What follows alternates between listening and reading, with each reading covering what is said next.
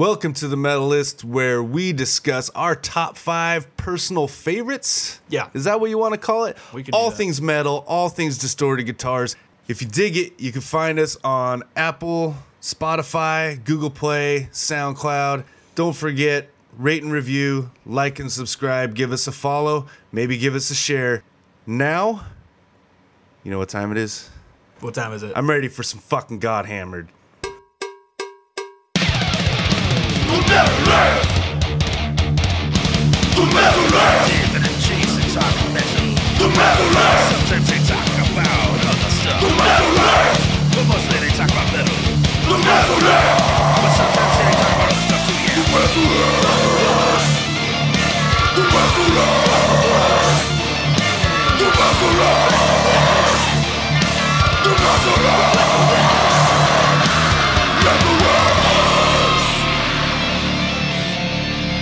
And now, your hosts, David D'Lo Lopez and Jason Smith. This is The Metalist. Hello and good morning from us to you, everybody. Whenever you're listening to this, wherever you're listening to this, it's a Metalist podcast. I'm Dave. I'm Jason. He's Jack. All right, thanks, Jack. So today we're going to talk about, well, me and Jason are big fans of the deathier end of things. So today we're going to talk about our favorite death metal vocalists. Now, I started this, and full disclosure, we did this before, but we decided we need to update a lot of things. Uh, and I was calling them growlers. I don't know if I could necessarily apply that to everybody. Uh, so we're just going with death metal vocalists in general. Do you want to? Growlers, gutturals, fucking bird ears? Uh, whatever. Yeah, man. I don't even know what they call them. I mean, I guess. I don't know. I guess the growly. I see the difference between growls and gutturals.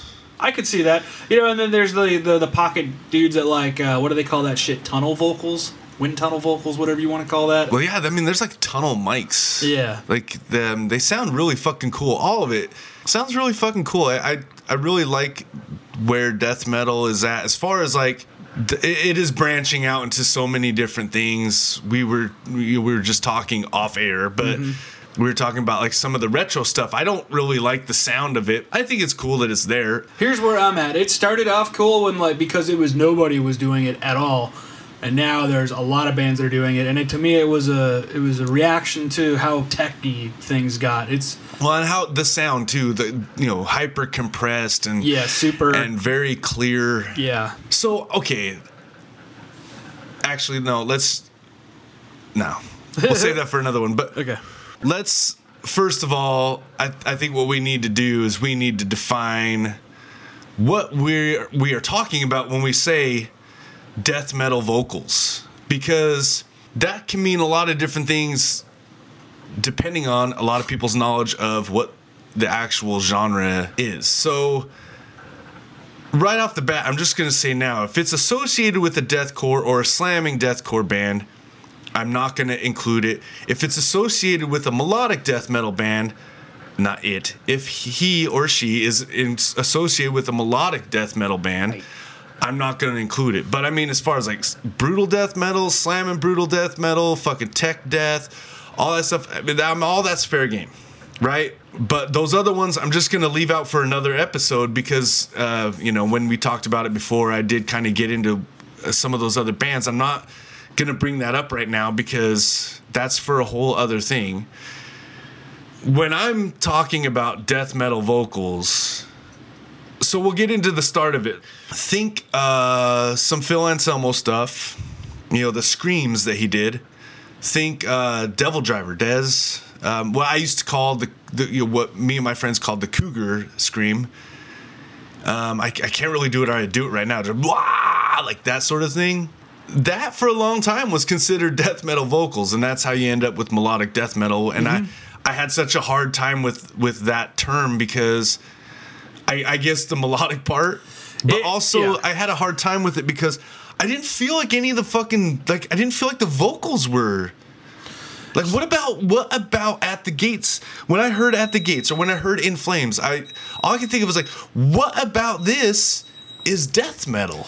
If you listen to old at the gates, it's clearly I mean, it's its own variation, but it's it's clearly death metal and that's where it all kind of stems from. And then you go to Slaughter of the Soul, and it's a completely different beast, but it still has elements of that, right? It's everything that came after that. That whole wave that they started gets still tagged as melodic death metal, even though like it's very minimally tangential. You know, Well, it's weird because even when I heard Carcass, like I was listen, well, I would listen to Heartwork, and I'm just like, I don't. I know I never heard what type of music that was called. Mm-hmm. I just listened to it. When I first listened to it, having no prior fucking notion of what it was, I didn't consider that death metal because the vocals weren't low. He was screaming, but they weren't low. Turns out those screams were actually what was considered death metal vocals, and now it makes sense because I guess I listen. I go back and you, you listen to the first two Cannibal Corpse albums instead of Tomb of the Mutilated. Chris Barnes is singing a, a lot fucking higher in a higher register. You go back to anything Death did. I mean, he he was never that low vocally. You go back to even like David Vincent, who's not super low, very understandable, not super low. John Tardy had like a kind of a different fucking thing, but not overly low. And I mean, to be honest with you, Glenn Benton's more of like a mid range kind of dude. He's not super fucking low. yeah, he's just burly. So a lot of those guys, and then you throw on like, you know, these, you know, Carcass and fucking, you know, and, and At the Gates and in, Early in Flames, and you throw in, um, fuck, Repulsion, Yep. See, that's the thing is you know, stuff like that. It's, it's that higher scream, and it's like, okay, like that was considered death metal vocals. What I know as death metal vocals was actually, and I don't know if it still is, but for a long time it was considered brutal vocals or brutal death vocals. I, I would go with that, especially that was that was Chris Barnes' Tomb of the Mutilated. That was Frank Mullen on uh, you know, Effigy. eh, well any suffocation Well, album. too, yeah. That was you know Malevolent Creation was another one that wasn't overly low vocals. Well, you know you what's funny about you know they always get talked about as a death metal band, but if you ask them, they would say they're a very heavy thrash band. Which Well, so here's the Isn't weird thing too. Like I was thinking about it, and I'm like, you know, if none of the fucking at the time when thrash was around, they were the heaviest thing around, right? Yeah. So basically, what death metal did was they took thrash music, basically, and you know, sometimes they teched it up like fucking Chuck, you know, with death. yeah, But I mean, the first death stuff wasn't overly fucking technical. Oh. But you know, Morbid Angel, um, even Cannibal Corpse, you know, a lot of that early stuff, man, is more. It's just like really heavy. It's it's a little bit heavier thrash. They're Mm-hmm. tuned a little bit lower, and the big thing is the vocals. Yeah. they're not. Dude, listen to Hetfield's vocals, man. Like it just really took me a long time to fucking figure out. It wasn't until he had his vocal surgery. When he had his vocal surgery and everybody's like, oh, he has to change how he fucking sings. And I'm sitting there listening to him. I'm like, actually, he doesn't sound that different. Like, I would go back and listen to Master Puppets and I would listen to And Justice for All. And I'm like, it's not like he's screaming. Chuck Billy didn't really scream, not till later. And he would do some, like, he'd throw in some, like, low vocals here and there. But not, he didn't solely go into that register. He wasn't screaming either. Belladonna's pretty much fucking Steve Perry. you Yeah, know? yeah. And it should have been gone. Yeah. You know, and and, and fucking Mustaine is the gremlin. Like it Yep. that's yeah. You Tom Araya was just you know the hardcore singer, you know, that played bass in a thrash band. and occasionally broke into falsetto. yeah. I can't Which even. I literally just tried to do Yeah. it, and all that came out was. he can't even do it. He, he stopped doing it completely. he So I- spoke his language. I couldn't fucking. I, I couldn't fucking. But yeah, none of those dudes fucking screamed. Venom, no. Mm-hmm. awesome.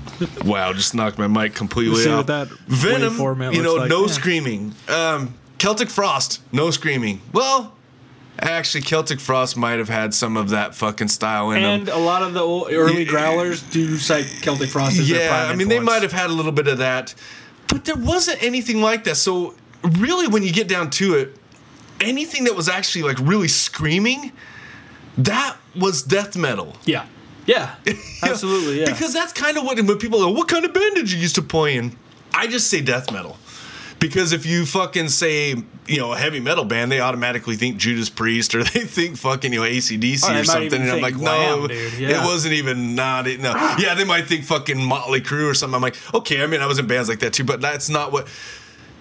I just, it just never really occurred to me as it was going on that that was considered death metal vocals. Yeah, no, for sure. I, and I don't think that's something you figure out until you're like way, you know, when you're already into it and you're a little further into it. Sepultura is another one. Yeah. Max had lower vocals, Uh-huh. but he wasn't screaming lower. It was just more like a he was like Hetfield, but with a lower voice. Yeah. You know what I mean? Like he was still that yelling in key kind of thing. And then to like I said, Phil Anselmo didn't do all the time.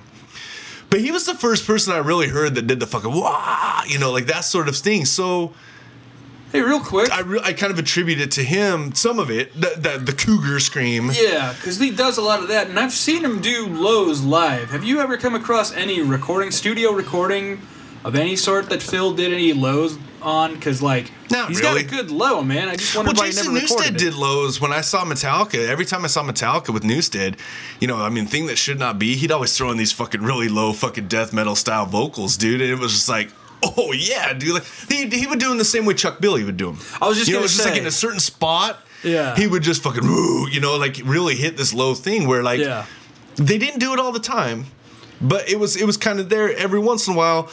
And granted, this is like you know obviously his new status later in Metallica's career, but I just I, I never really thought about it. And so basically, what I'm saying like with my guys, actually let's get let's get into the difference between a deathcore vocalist and a death metal vocalist. Deathcore in general versus death metal is a wider range of variety.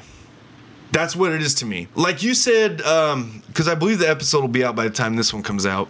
Like you said, with uh, metalcore being kind of like this, you know, it's become a blanket. Yeah, uh, just the same way metal is, just the same way rock is. Death metal has gotten there also, and so has deathcore. It, uh, you know, it's no longer just death metal vocals with hardcore music, or vice versa. It's now, it's this whole other fucking thing, and and it's its own genre, and it's. It does get blurred a lot because you do have a basically what is like death metal is like the niche version, just like hardcore is like a niche version, and then you have metalcore and deathcore come in and what they do is they take these niches and they add all these other niches to make this one big conglomerate. And that's kind of what it is. It does blanket a lot of things, so does deathcore. And to me, the difference between a deathcore vocalist and a death metal vocalist is a lot of death metal vocalists, the majority of them, are one trick ponies. Okay, they, they do, and uh, again, that's not a bad thing, especially if you're really good at the one trick. They tend to stay in a particular range there are some guys that really fucking stand out because they have maybe a couple things that they can do really well, like my number five. Or sometimes they have they can do all of it. And then the difference is gonna be for this particular list for me is if they're associated with a deathcore band, I'm not putting them in a death metal vocalist. Yeah. That's for another list, which we will get into. And you know what? I might have a fucking even harder time with that list because when I'm talking cream of the crop death metal vocals, it's really hard to do because there are a lot of one trick guys. There are a lot of guys that tend to sound the same. It's hard when you're get those real throaty vocals to really get your voice to sound different. You know, when you're singing, your voice has a certain tone and it can change tone a lot. Like again, you, you're always going to sound how you sound, but that's what I mean. Like you're going to sound how you sound. Where like most anybody that fucking you know like they're gonna sound like that. Yeah, It's it's atonal a lot of times. So which is why it works with almost anything. yeah, absolutely. right? It's yeah. atonal, so it just works with everything. It makes it harder to distinguish yourselves yourself from the other people that do that, and so you know some of it's going to be uh, not so much effects, but like the way they EQ the vocals. Maybe they use a different mic, and then obviously. Like I got one guy that's like I said, my top my number five is probably like a two trick pony, but like for the most part, most of my guys are pretty versatile, and that's probably why they rose to the top. It was really hard to get people to the top, but when it gets to deathcore vocals, it might be more difficult because there is so much more variety. Now it's like, okay, well, I, I might like this person's lows, but I don't like their highs, or I might vice versa. And it's like, whoa, that that might get crazy. So I just think it's just a more of a blanket. It's just a bigger variety within the death metal realm. You know what I mean? Yeah, yeah, absolutely. And I mean, you're talking about a, a style that's been around for 35 plus years now. So there's been a lot of transitions. There's been a lot of people kind of going from the same source and then going outward in completely different directions, doing their own thing entirely.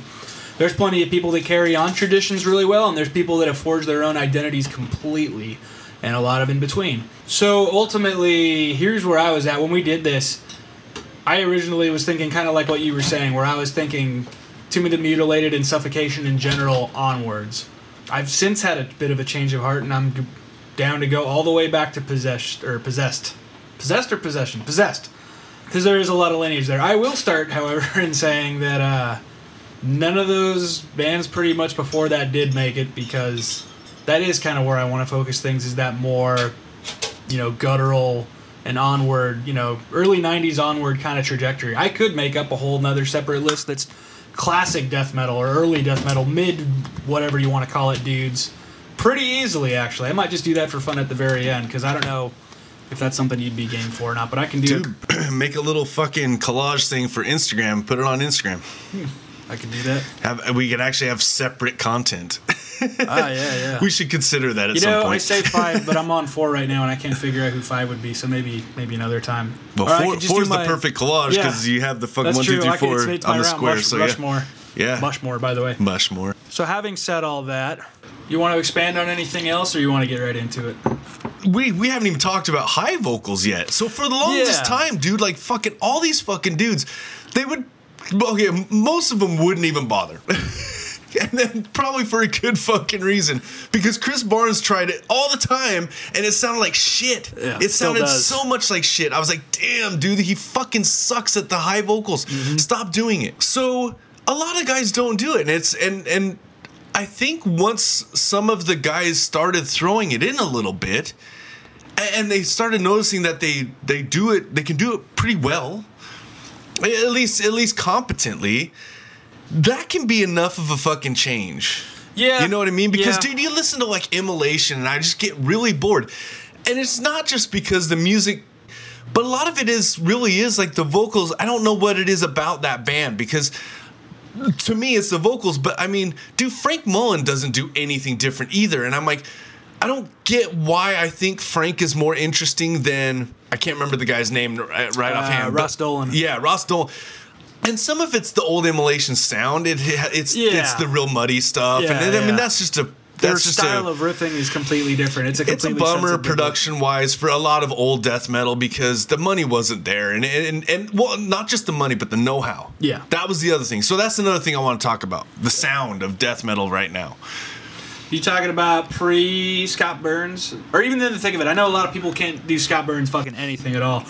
And truth be told, some of his shit sounds a little better than others. You know what I mean? Some of it stands a little more the test of time Sure. than others. I I mean after I mean okay so right now a friend of ours posted something and he mentioned the production it was like it was a tech death man this guy's like so the original post this is amazing the production is flawless first comment you mean the type of production where the drums sound programmed and the guitars played by robots yeah flawless but soulless as well i tried our friend says it's 2019 tech death. It's got to be tight, layered, and up front in the mix.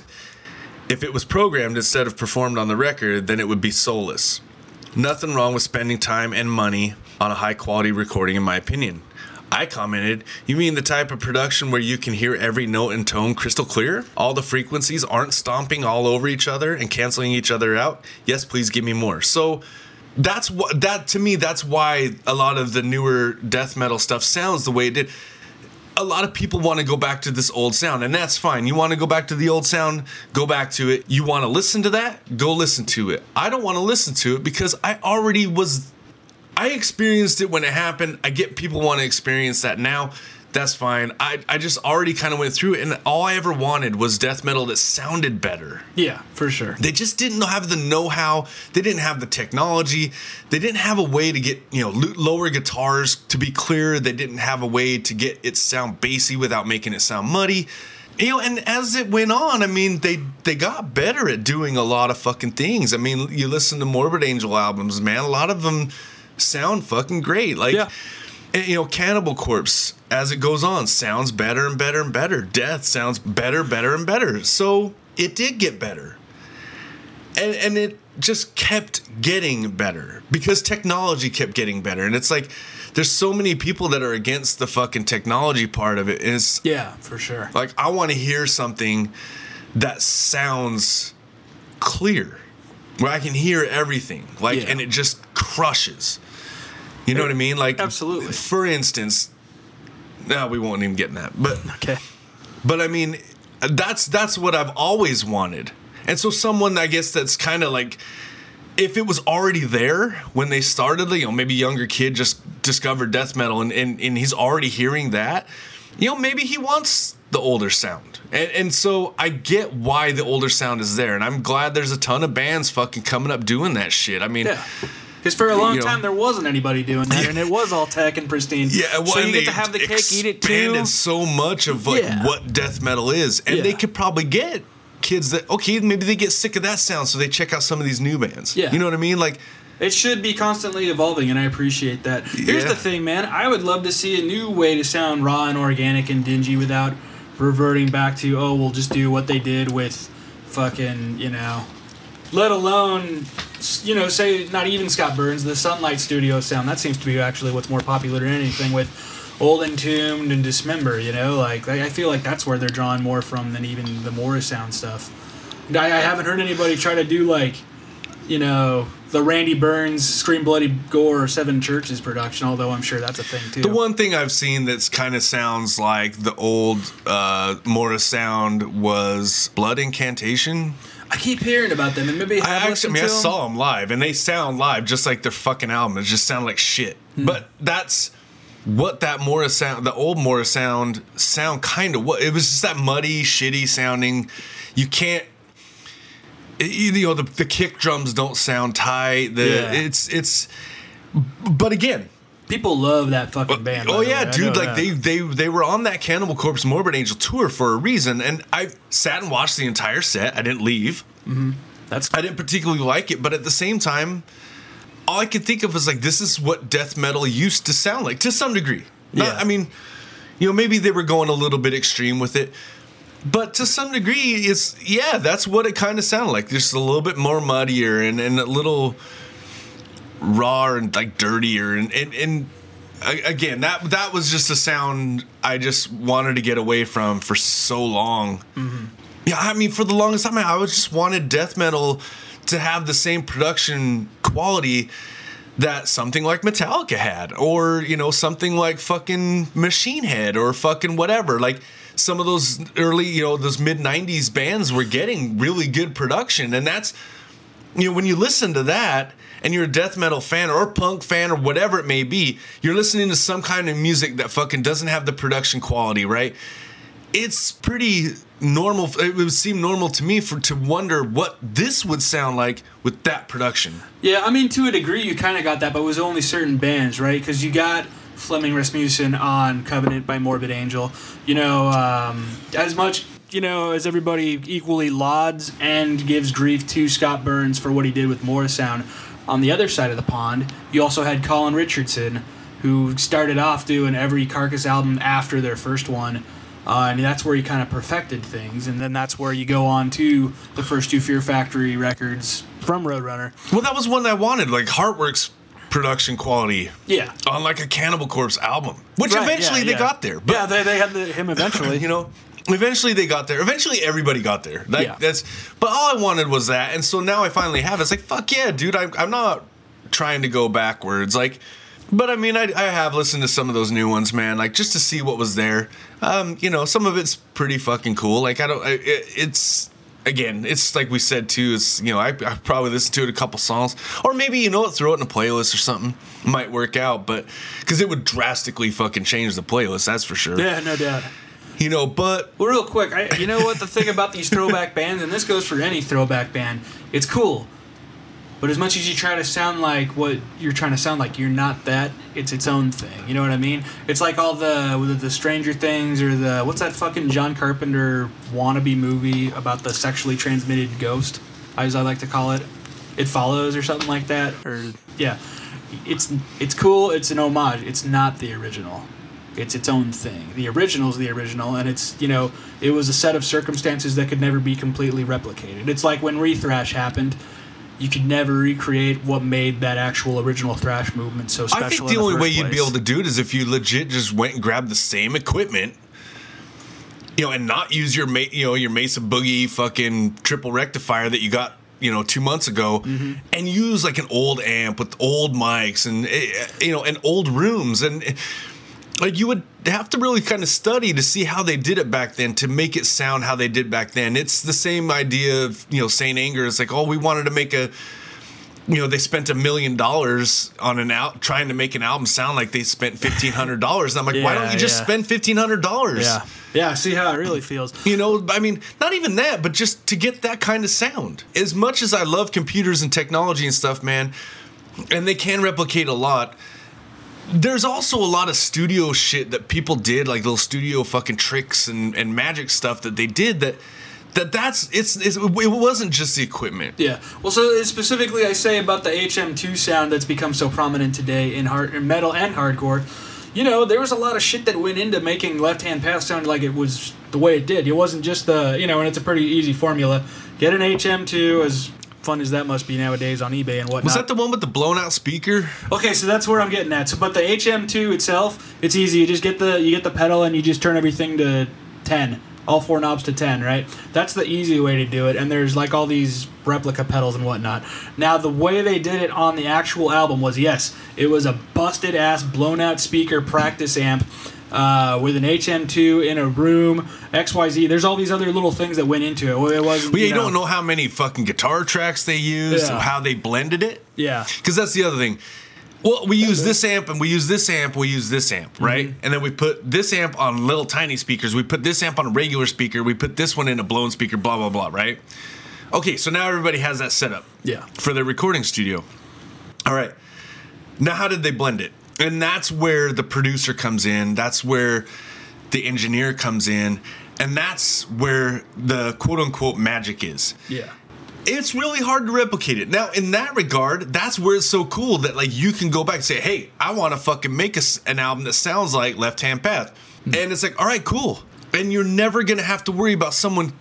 Well, I mean, you always have to worry about someone saying you ripped it off, Yeah. but really, man, you didn't rip it off.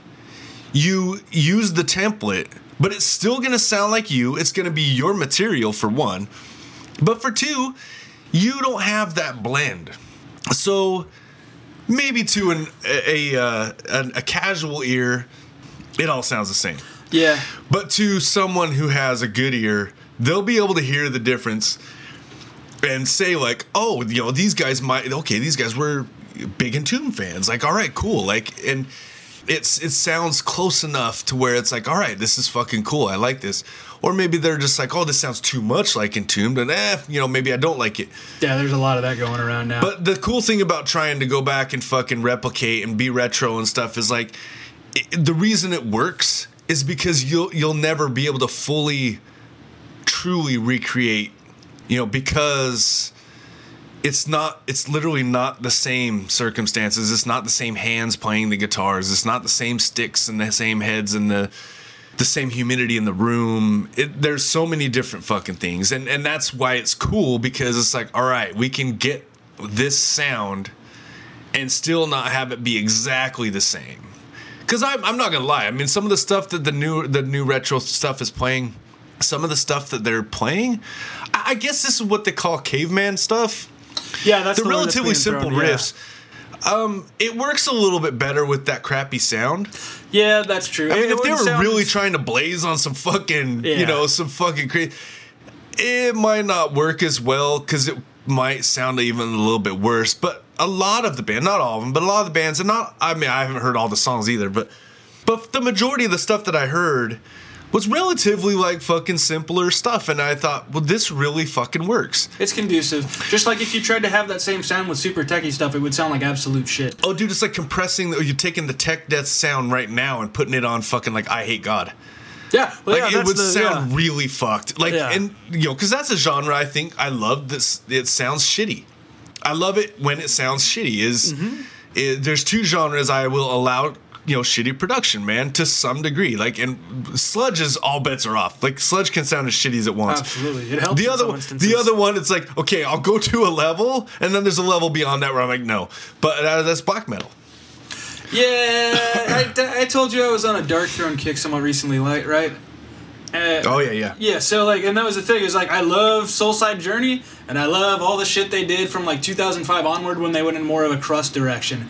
I tried revisiting because I'm not a big black metal guy. I'm especially not a big Norwegian black metal guy, with the exception of like Emperor and Fjord. So I tried going back and trying those actual definitive black metal albums, and just the idea that the recording got purposely shittier on each subsequent one is mind blowing to me. But it's totally fitting with the aesthetic, and it absolutely works, and it's definitive for a reason. Yeah, there's a, there's a point where I'm just like, okay, dude, like that's yeah, yeah, enough. yeah. That third album in that in that in that first three It's like when they that's went too much, metal, dude. yeah, I can't do it. I can't fucking do it. But Yeah. but I love the the compressed sound of death metal. Like a lot of the death metal stuff now. I I like that sound. It just sounds chunky and fucking heavy, and you know I don't give a fuck if something sounds like it has soul in it. Like who can, who even fucking can say what that is? Yeah. Well, here's the other thing too. There's so many different types at this point of death metal that you just find the one that works for you, and don't fucking worry about the other one, dude. You know, you got you got your shit. People have theirs, and it's cool if you can like more than one. You know, in fact, I encourage that. So here, let me ask you this: How do you feel about the Satanist by Behemoth? Wait, which one is that? That's the second to last one. That was that's considered their breakthrough, and here's why I'm asking you specifically. Oh, I like that one a lot. Okay, because it's considered the greatest extreme metal album of this. Because the new uh, one's the new one's kind of strange. Yes. Yeah, yeah, yeah. Um, but, but so the, their big mission statement was, and I because I got the uh, you know the DVD or whatever that comes with the uh, the album, right? And it's them being all you know in black and white rooms, sipping tea. And it's got the mysterious, ethereal music, and they're just talking in Polish about you know we, things have become too safe, things, and you know we must return to actual danger in this music. I was like, yes. Yes, I agree with everything you're saying, and then I hear it, I'm just like, this sounds like every other fucking album. What are you talking about? So that's when it first came out.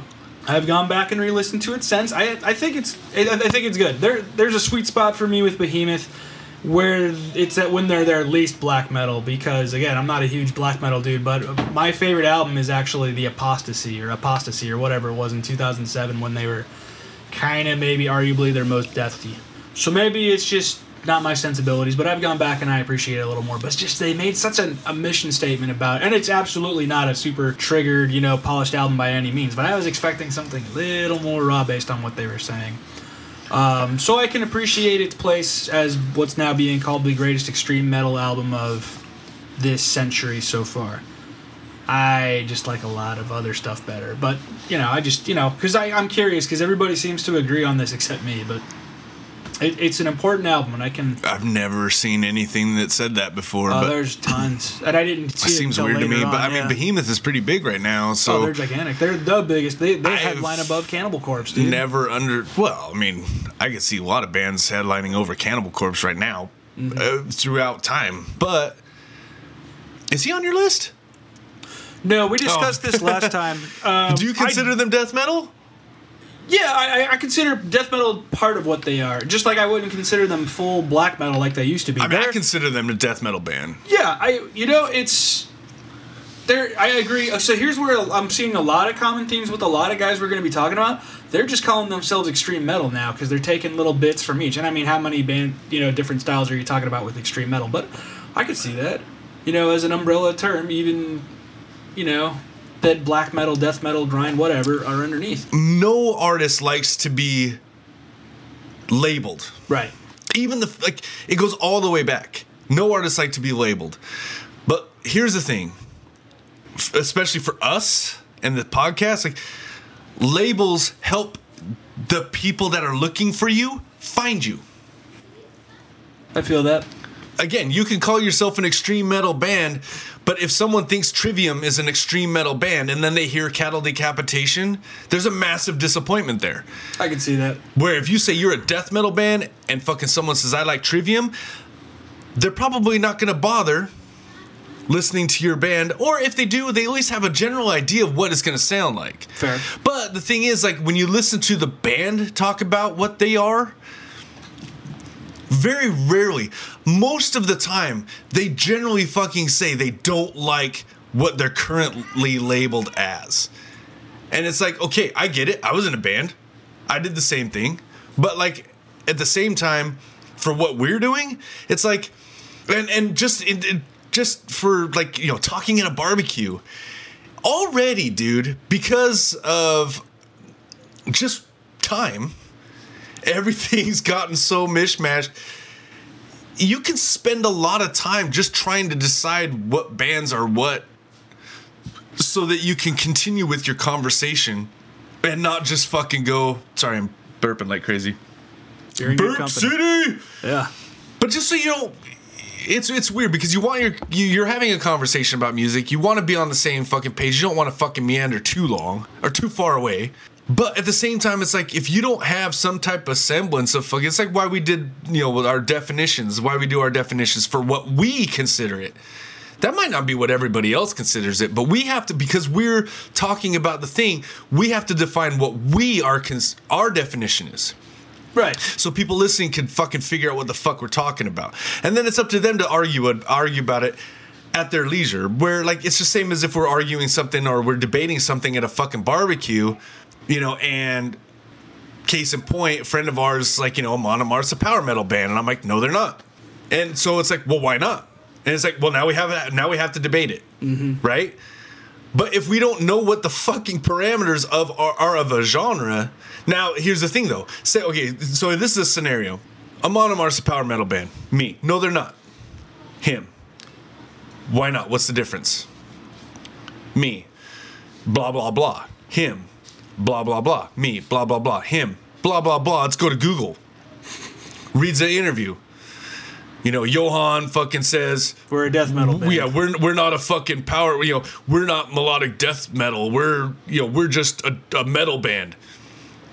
And then he hits me with that, and I'm like, okay, bitch. like, you know what I mean? That that that's what I'm talking about. Where it's like, okay, like uh, as far as the bands saying what they are, you know, because especially with cattle decapitation, I mean, I've seen five different genres that people consider them. Three of the genres I've never even. Two of the genres I don't even know what the fuck it is. May I ask what those are, just for Well, I just remember the one Death Grind. Like, what the fuck is Death Grind, dude? That's just the stupidest fucking thing to me. It's like, holy shit, dude. Like, now you're really fucking Splitting the hairs, the, yeah. fucking hairs, dude. Like, Yeah, yeah, calm down. Yeah. But you know what? There might be like fucking a whole shitload of people who fucking know what Death Grind is. So to them, it's a thing and they have their definition for it and they could probably tell you tell you the definition of why they call it death grind right i don't have that definition i don't have that fucking genre in my head so it seems a bit idiotic but at the same time it's like all right i'll tell you right now cattle decapitation for this list counts oh, they're a death metal band to me Yeah. I'm just saying, so You know? for, for full context, what I'm saying is they're not limited by it. It's definitely part of what they are, and by that definition, yeah, they could fit in under, under that umbrella. no Same with one's no one's limited by anything and that's the thing that i think trips artists out is they feel like if someone says they're a death metal or a hardcore band that that's all they're allowed to do and it's like no you still decide what you do I feel like I see that more in hardcore than metal. but at the thing point. is, is is this you also have to consider your audience and it's if, if you're gonna be a band that wants to do a lot of different things you're probably gonna have to do that pretty early in your career or you do run the risk of losing some fans hmm. but you also have to consider the fact that like you might be one of those bands that changed and for every one that you lost you gained two would that be worth it to you so there's a lot of different ways but but yeah, the, no one's ever fucking limited. Especially nowadays. Fuck. Like nowadays, you fucking put anything together. Jesus Christ, it's probably already been done by someone. right. You know, like I mean, fuck, it's this shit gets fucking crazy nowadays, man. Like, but as far as my as far as my list goes, do you got anything else, or should we take a break and then get the list? Uh, maybe break. So, real quick though, touching on the melodic death metal thing, though, you know, it started from the the right, not right place, but you want, you know, it started from a similar place and then became its own totally different thing. That's why we're really not getting into it. I do have one band that's by definition a melodic death metal band, but it's not, you know, it's it's not a In Flames, it's not derivative of In Flames or anything like that. It's a, me- a death metal band that just happens to be melodic, you know, which is a totally different thing at this point. Um, But yeah, when you think of so actually, you know what? How melodic? There's a lot. I, I mean, I feel like you listen to something like Our Penance, man. There's like quite a. They have like some melodic stuff in there. They're real. The band I'm talking about is really fucking melodic, but really only for the second and third albums. I mean, they're they're kind of melodic on the first. Because I also fourth, think like, um, I mean, because because like Suffocation's very on the brutal side, where there's Yeah. not a lot of fucking melody. But I think even on fucking some of the early Cannibal Corpse stuff, like, and especially the new stuff, yeah, there's some fucking melody. I mean, it's heavy melody. I mean, it's they're heavy, but there's melody. I mean, there's melody to it. Yeah. that's that's that catchiness to me. Is putting in, you know, these little melodies and stuff like, and that's the difference between brutal death metal and regular death metal and melodic death metal. Mm-hmm. Melodic death metal, tons of melody, a little bit heavier. right. Well, so that's the thing. Brutal Oh, death metal, fucking no melody. Really fucking emphasis on the brutal. Mm-hmm. Yeah. And the death metal's kind of like right in the middle. Yeah, You well, know, they, they've they've always Morbid Angel, yeah, no, per, pretty yeah, yeah. fucking melodic when you really get down to it. Even Yeah. old Deicide had like a lot of those groovy fucking, you know, those groovy melodic riffs. Death, I mean, Mm-hmm. fuck, Death's barely a fucking death metal band, but a lot of people consider them death metal bands. So I'll give them, the, you know, I'll Well, mention them here. talk about parameters. They were the ones that set Yeah, it for, and then they just because. I don't fucking consider it like fine, Yeah. but you know, tons of melody in that stuff too, man. Like you know, obituary, a little bit, you know, like comparatively to some bands, well, right? fuck. I mean, actually, I mean, they got quite a bit. When you really get down to it, they Mm-hmm. really do have quite a bit. A lot of the older bands, because I mean, they were they were inventing the thing from a lot of a lot of melody, a lot of melodic stuff, and there's still there's still bands like that now. I mean, obviously, we we were talking off air, and I was saying like I can't find a whole lot of. It's weird, like what I consider traditional death metal is now just this other thing because now there's like the, I, you know what, we'll do this those bands are fucking traditional death metal. The the retro death metal is called retro death metal. We'll just we'll just say that it's not traditional death. Oh, yeah. We're just gonna call it retro It death metal because thing, yeah. yeah, They're it's almost emphasizing, just like power metal is an extension of traditional heavy metal They Right. kind of took that. The retro thing, they're trying to accentuate and expand upon the, the particular time of, of yeah. So yeah, but I mean yeah, some of those traditional death metals they're not mm. fucking techy. They're not super brutal, but they're like a death metal band. Like and and it's like yeah, a lot of those have. Yeah, I mean it's subtle. It's subtle. yeah. but it is there and and it might not be there in every single song but it's not there in every song from any you know, a lot of bands so Absolutely. You know, Jesus. but more so the core of what I'm getting at, even more so, I think, is the reason I don't think we're gonna get into a lot of high pitched vocal stuff. That's I think a big reason of why we're going with the stuff we're going because I don't technically I don't primarily think of high pitched vocals when I think of death metal. You know? no same here and that's the thing like that was the whole deal where i had a problem before because i was like this isn't death metal vocals not to you know to me this isn't death metal vocals there's no you know Anders Fridén isn't going fucking you know really low and and, and Tomas like wasn't low, and it was just like, well, what the fuck? Like that's not death metal vocals, and like for a while that was considered death metal vocals. So I, most of mine, I mean, they're you know decent variety, um, predominantly low, Yeah. um, but also to me it's it's like if your highs are gonna go high if you are gonna do that they have to be fucking good. Yeah. i mean to make my list they have to be fucking good. Because otherwise if you're doing both to be on my list if you're gonna do both your lows will never be so good that your your shitty highs can't drag that down So Like, on that you know, on that topic, can we just say real quick? I know unless something's drastic. Did you okay? First off, did you say yours changed a lot? I- my, my, well not a lot Okay, mine, mine- changed a little bit Mine though. changed considerably. Not again, not a lot, but I, I didn't change the whole fucking list. But things definitely got rearranged, and there's some new names in there. But spoilers, I'm guessing that uh, Trevor from Black Dahlias isn't on either of ours. no but i would also consider that a, black, a melodic death metal band Yeah, because the thing And also he there. did kind of switch to. I mean, he's definitely like more more high heavy nowadays. So that's what I was getting at. Where what we're talking about is somebody using a high as a as an accent to their low or their mid or whatever, right? Whereas for Trevor, it's the opposite, right? Because he says yeah, he up, throws in the lows to counter the fucking highs. yeah, where which is a totally different thing.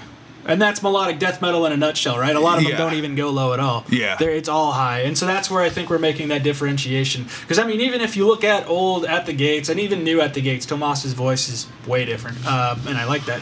That's a cool thing about Tomas. He doesn't sound the same every album, but In the case of Spoiler: He'll be on my fucking melodic death metal vocalist list. I don't doubt it. Um, but him and Anders, uh, when you go back and listen to what they how they did start, yeah, they actually are a lot lower. Like even listening back to Jester Race, I'm just like, oh, dude. I Oh, mean, compared to low, now? low, yeah. Oh, like, yeah, like you're for just sure. like now you're just like, whoa, dude. Okay, so it was, you know, and it's, For it's sure. and it's what it was with Slaughter of the Soul because that was him going as high as he could, and even now he's just like, yeah, I didn't do that shit again for a very specific reason because that's when we were thinking about prototypical melodic death metal vocals. That's all it is. It's Slaughter of the Soul. Everybody trying to go super high, you know, and so I think that's where that stigma comes in. Um, so that's why you won't see it on either of our lists. Definitely respectable in its own right, though, but it is a very different thing to what we're talking about. Uh, yeah, we else? want we want predominantly low Yeah. vocals. it's not even mid to low. yeah. So yeah, there's there's our criteria. Anything else you want to get uh, want to get in before break, real quick? No. Cool, cool. And we're back. Now it's time for our namesake, the metal list. Specifically, we're talking about our favorite death metal vocalists. I'm gonna have you start things off with your honorable mentions. Uh, let's see. Honorable mentions. Oh, how many do I want to do? So there was a guy that was on my list the first time we did this. I kind of took him off because he's not necessarily a deathcore band, but they're not just a straight death metal band. He he doesn't do a lot of highs. Fuck, I'm trying to think if he does any really. He's more like a mid to really fucking low. Super fucking low. Super fucking slow. One of the slower guys. Kind of fuck i mean he just sounds like a fucking earthquake dude. Like he's he's the you know the the fucking earthquake rips down like half of your fucking wall and there's just like this black figure fucking standing there dude and it's fucking alex Teyen from fucking black tongue. I know that they call themselves like down tempo or beat down type stuff. I, I don't know what that is. It's definitely a little bit too slow to call death metal because death metal is generally pretty fast uh, with slower with slow to mid range parts. But like, just as far as vocals go, God, he's just got some of the fucking awesomest fucking lows. He just he literally sounds like a beast, dude. Like, I mean, I know beast gets thrown around a lot. Like, Yeah, yeah, you know, yeah. I mean, it's overly fucking used, but he sa- he doesn't. He sounds animalistic at fucking times. It's it's really fucking cool. Like, I love that band. I just I just didn't wasn't sure if I consider them death metal enough to put him in the list to keep him in the list. I also don't know if they're deathcore enough, if they're underneath that umbrella enough to be to make that list. I'll complicate. So I wanted to make sure that I gave him a mention because he's one of my favorite vocalists. I'm just not sure where I would put him. No, no, that's fair. And I mean, I guess that'd be a good spot for that then if you're uncertain, right? I mean, at the very least, his vocals could be described as death-ish, right? He, uh, yeah. So Oh, he could sing for any death metal band. I mean, it's it's not a problem. and he's featured on other death-ish. Dude, artists, he's uh, featured on albums, some fucking hardcore stuff too, man. That fucking It's band a- Carbine, like, Yeah, yeah. god damn it. It's, a- Listen- it's one that can walk between worlds. Dude, That's, that's go the good listen to fucking Violated featuring Alex Teyen by fucking Carbine. Fuck, man, one of the hardest Oh. songs ever. I didn't know they're not signed anymore. Huh. On that tip, you know, we talked about Knocked Loose a little last time, right? And they're not too far off. The the main dude, Brian, is definitely hardcore centric vocals. The other dudes are death growling, dude. Straight up. There's a lot of death metal in Knocked Loose, especially that newer one. Uh, do you have anything else on Mr. Teyen? Um, no, I mean he's he just fits that band really well because he's. And I mean, probably a lot of people could do it. It's just what he does just fits very. I mean, not saying he can't go fast. I, I'm just saying like he's the band is really slow. The mu- the music is super fucking slow, and he reflects that a lot with his vocals. He matches that. He matches that a lot with his vocals to the point where it's like Jack, don't. it's like a perfect fucking mix for that. Ah, let him fight. They can fight all the time. Turn into Godzilla. Oh shit. Oh, Sorry. What's another? What's one for you? Okay, so I said this last time, and I really had to wrestle with this because if we were going a little looser with the stipulations and it wasn't just a death metal vocalist list, he'd be above all these guys. But Barney from Napalm Death, and he started out. Ew. I know, I know, you you do not care for this, but I love him. but I'm not putting him on. I'm not. I'm. You know, he's barely on in honorable mentions, and I, I just go with that because he joined when they started out. Not started out, but when they got the closest to being a straight up death metal band, when they went to Morrisound to record with Scott Burns, uh, because of what was going on. They, they that was when they were super into Morbid Angel, uh, and he came from Benediction, and at the time he was a straight up death metal singer, vocalist, frontman, whatever you want to call it. And he said his biggest influence was Kam Lee, who was the original vocalist of Death while he was playing drums. then he went to Massacre, and he's done some other stuff since then. I don't know what he's doing now. But I mean, you listen to what he was doing at the time. He sounds exactly like Kam Lee did at the time. So, and that's cool, and I appreciate that work. But around the time of 2002 or so, he started incorporating more hardcore and punk influence into his vocals, and now he's really doing his own thing. So I don't, I wouldn't consider that in the same vein, and that's the stuff I'm more interested in. Yeah. Yeah. It's just ultra intense hardcore, basically, is what it is. And uh, as much as I like that, it's not what we're talking about. But honorable mention nonetheless. That just made my fucking. I was gonna say, Just made my throat. you're turning fuck- red, my dude. Fucking a. made my throat tickle just doing it. Yeah. Oh, here come the cats again. Uh, how about another one for you? See, I got me. I got two San Diego boys on there. One, Matti Way. Right on. Yep, yep. I can dig that. Uh, at, I think at the time when I first heard Disgorge and Matti Way's vocals, that was the lowest I'd ever heard. But you could still understand what he was saying. It was it was it's really kind of strange. I mean, a lot of people took what he was doing and like made it more gurgly. You can like he's saying words. Like, you know, a lot of those guys like, you know, they're they're gurgling so hard. I mean, they can't you it's just impossible to enu- enunciate the words. Like Yeah. that's it's there's just no way you're going to be able to do it. He's not so gurgly that he can't enunciate the words. And the stuff he did with abominable abominable putridity, awesome stuff. Is he The still with stuff- them? I don't know. I, I know he just did a Russian guy? song with them. He just did another song. I know there was like a little bit of uh, beef there for a little while, but I mean, whatever it was, they reconciled because I know there's no beef anymore. I know he just they just did a song together. Yeah, it looks like he is with them again. And then uh, he also did some stuff with Pathology, you know, San Diego, another he- San Diego band. Isn't he with them again? It's hard to keep track unless No, they have. Astor. I mean, I thought they had a different singer now because they they just went on fucking tour with a different guy. But yeah, but, but he did what I think three albums with Pathology. Um, great fucking stuff, man. Like the guy is just oh shit. he's super low. He has um, a production company like from the north or something like that. From the North Productions, Yeah. where they're doing like some movie stuff or horror, Apparently he horror was- movies. Yeah, apparently he was with them again until last year. Now they're with uh, now Pathology's got a guy named Obie Flett. Should be interesting. Interesting. So he was. I mean, as far as the brutal death genre, fuck. I mean, he's just right there. And then the other guy, oddly enough, is the last singer for Disgorge. um, actually, I mean, I'll shout out everybody: Levi Fuselier and fucking AJ Magana. AJ was awesome too. Uh, Consume the Forsaken. Fuck, man, such a good album.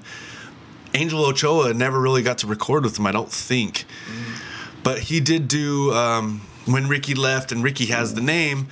They they uh, played as to violently vomit, which is the definition of disgorge, and Angel, you know, did the vocals for that too. He's also in uh, cephalotripsy or however you say it, cephalotripsy or whatever.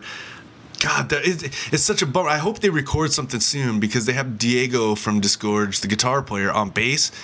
They have some recordings. They're they're pretty poor recordings. They're from like probably I would say early 2000s, I think, early to mid 2000s. So the the recordings aren't that great, but the stuff is awesome. And and I mean, he did. Uh, he's the original singer from Condemned. The dude, like, listen to fucking. Uh, God damn it! I can never remember the name of the album, but the uh, the first, it might be the only, Cephalotripsy EP, I think is what it is. Maybe it's an LP. Fuck, man, he just does. I mean, the gurgles. It's not just a, a, a straight. I mean, I can't do it, but it, it's not atonal. Like he fucking switches it and gets. He he actually gurgles higher and lower. I, it's it's so fucking crazy the stuff that he fucking does. And I mean, when I when I fucking first met him, when he played for Condemned, dude, he was just this fucking skinny bald Mexican kid. and now he's like this big burly fucking long-haired fucking Mexican dude, like just gnarly. Like um, he's fucking he's he's an awesome fucking guy. Like I don't know him super well. I mean, I've just met him a few times, you know, like here and there. But uh, fuck the the stuff that he fucking does on a mic is just fucking awesome. Really super fucking. The two guys, him and Matti. I mean, two brutal death guys from you know the the SoCal brutal death scene, man. That fucking just annihilate shit. You know, it's You know? funny. Uh, Roger from Mortician put out a, a thing on Facebook the other day where he's asking straight up, "Who is leading the West Coast as far as brutal death goes?" And everybody's all disgorge and deeds of flesh, and everybody's like, "Well, they're not really doing anything right now, so I don't know if we can really count that." And um, Fuck, Eric Lindmark died. yeah, yeah. So I mean, that makes it a little different. I mean, he was the driving force behind Deeds of Flesh. Yeah. You know, I was like, and, and I don't know if Matti owns Unique Leader now. Or he, he, I don't know if he's running it or what, but he's heavily involved with Unique Leader, I believe. So, well, I mean, which he should be. You know, he was he was kind of there at the beginning. but yeah, who is who is doing that? Because Disgorge is pretty much Disgorge is done. yeah. Ricky lives in Arizona. He owns the name. And as far as I know, Angels, I I know Angel just did an album with someone. I can't remember who it was. Um, I, as far as I know, he's got plans for Cephalotripsy. You know, Diego obviously is playing with Cephalotripsy. Um, Ed is a sound guy up in Hemet. You know, obviously, you know, RIPD Ben Marlin. You know, um, Levi, the old, you know, the other singer. I mean, he's out. He's been in New Orleans for a while. I don't even know if he does anything. And I think they had a guy named Diego Soria, something Soria. He was the bass player, the new, the that replaced uh, Ben Marlin. Don't know what he does. I almost wanted to say I thought he played in Cattle Decapitation for a little while. But maybe I'm thinking of a different guy. I don't, I don't know what some of these. I just know that they're not doing anything as Disgorge right Yeah, now. this is Diego Dis, uh, Soria Yeah. is listed as the most recent bassist. Yeah, it's a bummer, but you never, you hopefully never say never to anything. I mean, we've seen stranger reunions happen. I don't know of a lot of brutal death stuff. I mean, as far as San Diego goes, Well- but I mean, I'm sure there's stuff in LA. So somebody did throw. I'm sure there is too. Just nobody was really coming up with anything for the most part. But somebody did say disgorge, and I'm just like, All those old or bands. excuse me, uh, pathology. Okay, okay. Yeah, but, yeah, the- yeah. but they're more like on that slam side. They're not necessarily that brutal. They're not fast at all. Like Yeah, but like, isn't slam sort of kind of almost a little subgenre? well, they're slamming brutal? brutal, death, right? Yeah. And that's that's and then there's slamming deathcore. Like so there's definitely slam is kind of creeping into different areas, but if you want to talk about brutal death metal, dude, like I don't hear a lot of that in pathology. They're just there's not the brutal part. Yeah, And they don't have that pummel thing. They're more mid-range or mid-tempo. You know, they're not super technical. You know, but they're heavy on the slams, dude. No, absolutely, I mean, yeah. I think maybe that's just the heavy on the slams, heavy on the grooves. Oh, well, I mean, that would be the closest thing for sure. exactly right. So You know what I mean? I mean, as far as like San Diego goes, I don't know about LA. I'm trying to think of like, because I'm trying to think of those old bands. I mean, Severed Savior isn't a band no more. I just heard Odious Mortem's going to be recording pretty soon, but they're Yeah. kind of more techie than than brutal. I At figure least if they it's were. gonna come from anywhere, it's gotta be You know, and, Bay and Area, obviously, man. Decrepit Birth kind of went in a different direction, also. Yeah. Um, so there's another honorable mention there, dude. Bill Robinson. I just saw those guys again for the first time since 2006, and like fucking Bill killed it, man. I mean, he's sounding better than he's ever fucking sounded. For him, like, lyrically too, like fuck, dude, he writes some fucking out there shit, man. Is the newest one the the newest album the one that had the lyric video recently? I'm not sure. I didn't see any videos. I've never seen a Decrepit Birth video, but I mean, it's Axis Mundi or whatever. Fucking amazing album. Sounds fucking killer. I, I, you know, if they got a, if it takes them seven years, another seven years to put out another album like that, then fuck it. Take take the take your time. you know, like, take your ah, time. fuck I man. doubt it would take that long, but you know, take your fucking time because god damn it, they're fucking awesome. And Bill, like I said, man, like it's not your it's not your average death metal lyrics. It's, there's nothing gory. There's nothing. It's almost like scientific philosoph- philosophical lyrics that are just really fucking cool. And then live, live, I actually noticed like now. He, I mean, he can do. He does. He works in a lot more. He's not just the you know mini Frank Mullen anymore. You know he he does a few different things, and and so that brings me to another honorable mention, dude. Frank fucking Mullen. That's actually the next one I was to bring up too. Good segue, yeah. Yeah, dude, Frank Mullen, man. Like there's nothing pretty, nothing Yeah. pretty, nothing melodic, nothing, nothing with Frank Mullen, dude. Like. I just saw the fucking awesomest video. I don't know whose fucking wedding it was, too, but he was singing at a fucking wedding, dude. Oh, I don't doubt it, dude. In a tuxedo, like it was fucking hilarious, dude. Like, Oh, man. the, fucking guy. I fucking love you- Frank Mullen. Do you remember what know? he was singing by chance? You know, I don't remember. It was basically it was, someone was yelling out like suffocation or something. I almost want to say it was like his daughter's wedding or something. Like, Ah, I, even better. I mean, it had to be someone that was close to him because you know everybody that was there knew he was you know in suffocation, and Yeah. someone was yelling out suffocation. Like the DJ started playing a, a suffocation song, and he jumped on the fucking mic. Oh, it was fucking. He's all turning red and shit. He's just fucking great. He just, you know what I love about Frank Mullen, dude? He looks like uh he reminds me of fucking Curly from the fucking Three Stooges. I can see that. A If little he bit. Got jacked a little more. Yeah, yeah, Yeah. like if Curly lost a little bit of weight and got put on a little more muscle, he, he reminds me of that. And I just love that he you you look at Frank Mullen, and all I can think of is like what comes to mind is blue collar, mm-hmm. right? Yeah. And I've seen the old videos where you know when he, when he had long hair, and it's really strange And to me they because were doing the leather jackets back in the day. yeah, because I mean, I only ever really knew him as you know being the bald guy. you know, and same, so same. when I you know just a few years ago, I, I someone had posted a bunch of uh, old Suffo videos on YouTube, and I just happened to see one of them, and I was like, "Holy fuck, dude! Like he's just got this long blonde hair." I was like, "God damn, like that's crazy." all but like, those guys, dude. Like young Mike Smith back in those days. Woo! yeah, dude, You had to start somewhere. it's just i mean he just screams blue collar guy and, and i mean you know one trick pony dude Mm-hmm. he there's there's nothing that i would there's nothing special about frank mullen.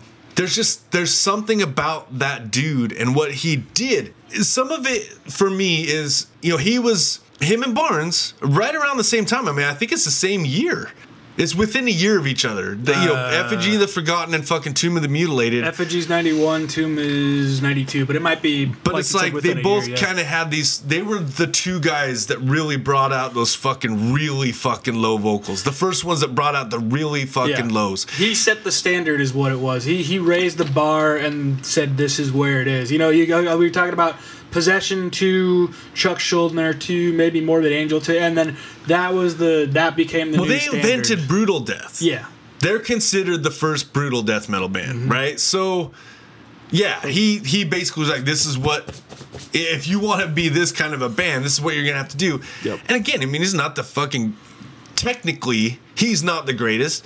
Sonically, I mean, as they went on, you know, obviously their sound got fucking better. You know, Mm-hmm. the production quality got better, and it's just like.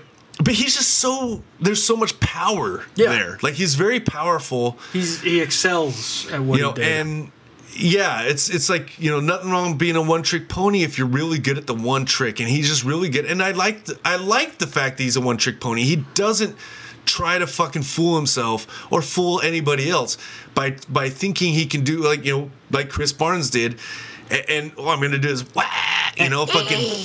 He didn't fuck around with any of that, and, and that's what that's another thing I think of when I see Frank Mullen is is no fucking around. Yeah. you know, I get no frills, just fucking brutal, in your fucking face, low vocals, you know, heavy music, brutal everything.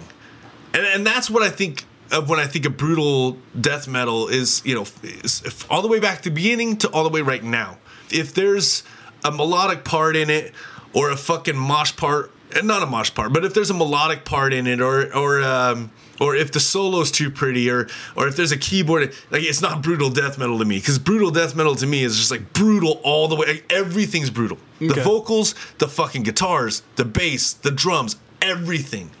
It just crushes you, pummels you. And that's what brutal death is, and that's what suffocation started. And a lot of that was Frank Mullen, dude. Yeah, like absolutely. He's just the everyman, the blue collar dude, like to the point where he had to quit the fucking band, dude, because he had to keep his job. well, even before that, I mean, he had to go part time and only tour with them so much. Yeah, because he, he had to keep his job. Yeah, it's and like, now he's out, You know, like, unfortunately. yeah. So th- that's what kind of fucking duty is, and and you know, fucking fucking a dude. Props to him, man. Like, yeah. I do love that they're gonna, and it's interesting to see how Suffocation has changed a little, maybe since they uh, since the loss of Frank. Like they opened for Despised, they either did or they're about to open for Despised. Uh, you know, that's what Jamie talks about all the time with the key member thing. You know what I mean? Like sometimes that happens, but good on him for still going. I appreciate the shit out of the fact that he's going to appear on every album for one song uh, moving forward because they're still the idea is they still need to uh, re-record all of breeding the spawn some of these guys can just be really technical you know technically proficient accomplished vocalists and that's enough i think there's another thing to have personality we've been talking about personality Nergal's a personality there's a few other guys that are going to be coming out that are personalities frank is a fucking personality he's got a sense of humor he's not a take yourself too seriously oh guy yeah, that too. He's got the hand chop that's his own thing, you know what I mean? And I've seen other guys do it, but everybody knows where it comes from. Like like he's he's going to be a hard dude to replace. So, long live Frank. Can't wait to hear those new takes on those breeding the spawn songs. Oh yeah, for sure. Uh, how about another one? Uh, my only other one I have is Paolo Pieri from Hour of Penance. Same kind of thing. It's power. Very powerful. He's also the guitar player, or he's also one of the guitar players, and he's super fucking powerful. He's he's got a nice low, nice mid to him. I don't think he does a whole lot of high. Well, he does. He, he'll, you know, he'll go from a, you know, like that sort of thing is. But he doesn't sing a whole lot of fucking stuff in the high range. But he he definitely can accent the stuff. Not a one trick pony. But when you listen to Our Penance, that's what I mean by tr- like just straight up just death metal. They're not overly technical, but they're technical. You know, to some people, for some people, man, like any death metal's technical. I mean, they play kind of some complicated shit. You know, when you get to technical death metal, I mean, that shit's on a whole other level. But, but I mean, they're not overly technical. They're not overly caveman. They're they're kind of right in the middle. They got good fucking guitar solos, and they got fucking you know like an awesome fucking. It's just an awesome band, and he fits that perfectly because he doesn't. I don't think he tries to do too much. Like he's a really really fucking good like traditional death metal vocalist you know he doesn't do the gurgles and the the inhales and the super like like the gut he's more a growler than a, than a guttural guy when when i say growler i mean like fucking you know corpse grinder's a growler like Talking about the difference between maybe a uh, David Vincent and a. Uh, do your fucking do your like little low thing that's Like a that? guttural okay, yeah, yeah, yeah. that's a growler. Yeah, Right? yeah. So that's that's the difference. He's not really that real fucking gurgly, fucking guttural type vocalist like Matti Way or those guys. He's more like you know Fisher and and that more traditional style death metal vocalist. And like I said, I mean he's he you know low mid to high like and and it, fuck man, they're a very underrated band to me. I don't know where they rank for most people. You just don't hear about them that much. I do know that a lot of people like because I think it's two guys in our penance, maybe three, are also in Fleshgod Apocalypse, who gets a lot of fucking they get a lot of publicity. You know, but I mean it's you know, Fleshgod Apocalypse has kind of a unique thing going on where I think our penance doesn't really fucking get that much love. I don't know where I would see that love at. I'm not really in a death metal group, I guess, on Facebook. I'm in a I'm in that Slam Worldwide group where they don't really talk a whole lot about just regular death metal. Yeah, that's true. You know, so I I don't know. Maybe email us and or DM me or something. Let me know, you know, where you think Our Penance falls. I don't know, but uh, I mean, to me, they're just a fucking great, great, great fucking death metal band. They're one of my favorites. I mean, as far as that that real traditional realm, they're one of my favorites for sure. Well, you convinced me. I, I, I've heard that name a million times. I guess I never gave them the time of day enough. Uh, I guess they've been around longer than Fleshgod. Huh. Uh, They've been around for a while, dude. Like, um, I remember first hearing about them like quite a while ago.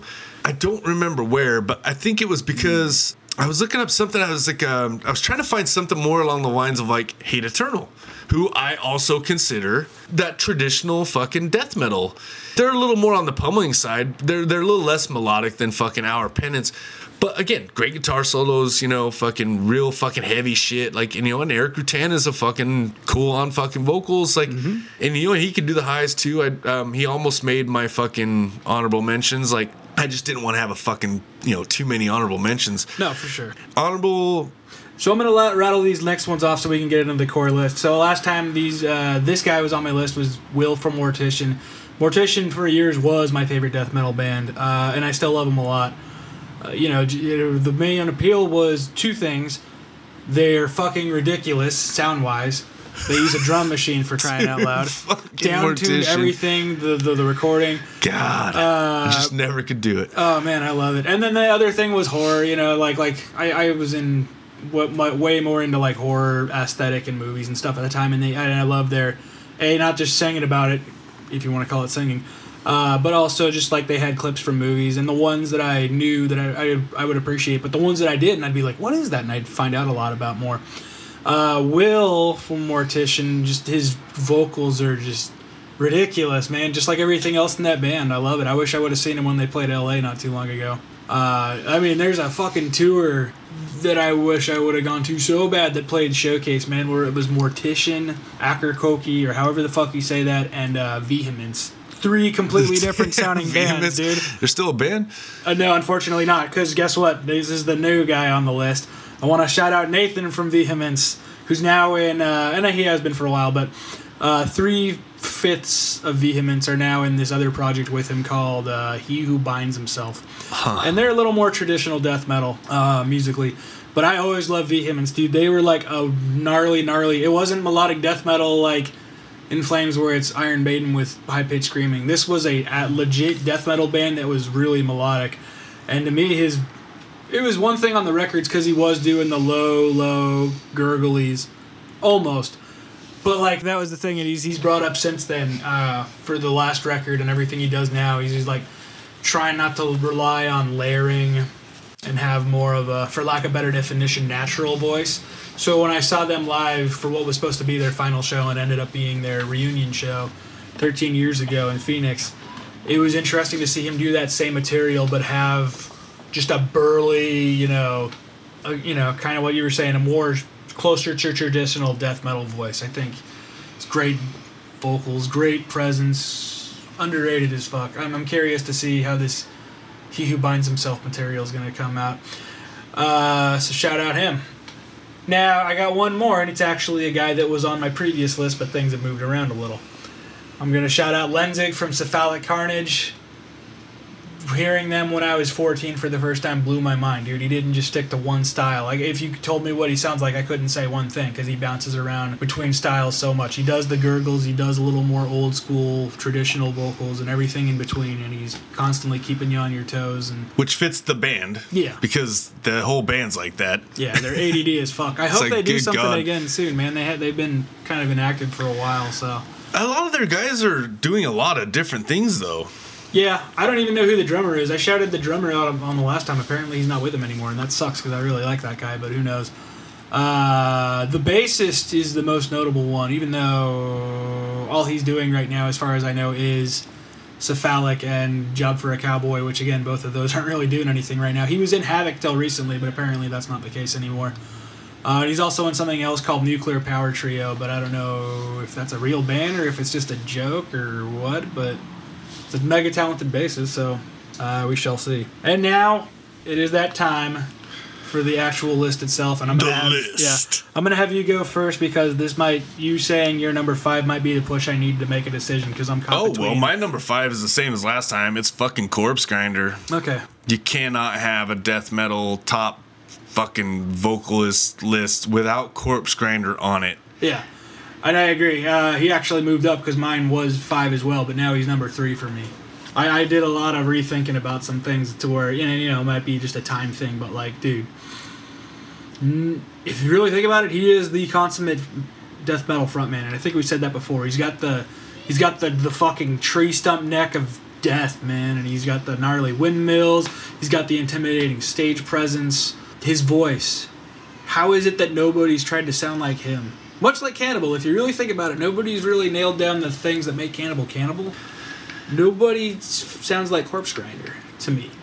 Well, I mean, but that's the thing. Like, I think a lot of people fucking do the same thing. They just don't sound like him because he was really the first one to me that, like, when I heard him. Uh, so, for one, the highs. Okay, so that's He something I has wanted to really touch on. good fucking highs. Like, Yeah. his high screams sound like they could. Well, okay. Just a second.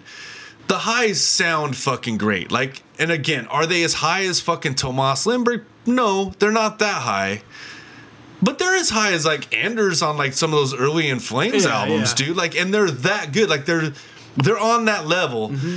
And then his fucking mid range is just. I mean, you want to talk about super fucking power? Yeah. Fuck, th- like fucking Fisher. Like, Mm-hmm. it's just fucking crazy. But then he had like the fucking low, and he doesn't do like a lot of the girly stuff either. He's in that fucking mid, like that mid to low range. That's just a sweet spot for fucking being super fucking powerful Yeah. and understandable. Like you can again, to me it's not that big of a deal if you're understandable. Mm-hmm. I don't really fucking care what you're, you know, like whatever. Yeah, this is an added bonus more than anything But else. But to me it's like I mean, to me this is more for like the listener if you know, if you like to be able to understand the fucking vocals, then yeah, I mean, he's understandable. Like um in fact, most of my list is like that. But a lot of that comes with the variety though because you are doing variety so if you're doing variety you have to be understandable because you have to be saying something Right. you know what i mean like so he's he was the first one i heard that really had Fisher was the first one really fucking just was in your fucking face on the albums, dude. Like, and maybe the production just got fucking better. Maybe it was just where his vocal frequency lies. It, it just hits your speakers a little bit better. I don't know. But then those fucking then the highs too. Like it was just like wow. Like okay, now we have one of these fucking dudes that can do really good fucking highs. Because even Chuck's higher register seemed a little bit thinner. That's the thing is I I always thought that Chuck was his biggest influence, and I you listen to it and you're like, really? But then he came out in a recent interview and said that his highs are all Chuck. And when you listen to say the first song on Scream Bloody Gore, and then you listen to Devoured by Vermin, you contrast those two, you're like, oh my god, it's clear as day. It's right there. He says uh, he's all yes, Chuck my is my favorite or biggest influence, but it's all in the highs. And now it makes sense. And he said that that was the guy that made him want to do death metal vocals was Chuck's highs. So thought that was interesting. Yeah, that's. I also want to shout out his fucking work with Paths of Possession, Yes. which is a melodic death metal Yeah. band, and Yeah. he does hit a, hi- a little bit higher register. He doesn't go as low, Mm-hmm. and it works perfectly. Like he could be in any any kind of extreme band. I mean, when you really think about it, especially like a melodic fucking death metal band, because he did the Serpentine Dominion also with Adam D, and that stuff sounds fucking great too. Yeah. And uh, I guess And, another you know, thing to several note, guest spots, shit Yeah. like that. Oh yeah, he uh, he's never written his own vocals, or excuse me, he's never written his own lyrics. Uh, like ever since he came on board, it was all the other guys in Cannibal showing him Yeah. what to do, and he was gonna try to have his own lyrics for Serpentine Dominion, and that's what caused the delay a little, is he, he just couldn't come up with anything. So the idea that he got Jesse from Killswitch to write the lyrics for him for Serpentine Dominion's gnarly, and it shows that he can take anybody, what anybody gives him, and make it a million bucks. You know what I mean? Uh, he also does this band Voodoo Gods, but I haven't heard it. But he he brings it up every once in a while. I guess I'll have to check that out sometime. Infinite love to Corpse Grinder, dude. He he is the consummate death metal frontman, and he seems like the most lovely guy. If you just watch him talk in interviews and stuff, he's just a Oh, you want to see the most dude. unmetal fucking dude? Follow this dude on Instagram. He's he fucking literally like has a fucking almost like a theme of posts about going to Target. Mm-hmm. Yeah, dude, he has like he goes to Target and, and he has some weird app where he goes bargain hunting Yeah. on on like he looks specifically for like fucking funny. Lego Avenger sets. He's so Yeah. stoked on it. And then he's also a claw machine fucking maniac Yeah. too. Like he's got a big fetish for fucking claw Yeah, machines, man. and he's so he's so braggadocious about how good he is on a claw machine. When great. Johnson talks about metal dudes not doing, you know, metal dudes doing not metal things, this is what he's talking about. It's it's fucking corpse grinder. you know You see this dude in a fucking at night. yeah. Just kind of standing out a parking lot, you're probably gonna think he's gonna fucking kill you. He looks like the kind of guy that would rather kill you than stare at you any longer, right? Mm-hmm. Yeah, yeah. But and like then when you he hear smiles, dude. you hear an interview with him Yeah. where you see Oh, his. Instagram. Yeah. You you watch you you you find out what he's like. you find out he's just a fucking hardcore dude from Maryland. Like you Yeah. know, and and you know he was taking the bus back and forth to Florida with this this entire record collection, like actual records. And I mean, you find out what this dude's like, and it just makes you fucking love this dude even more. Oh, like yeah, it's yeah. it's fucking awesome.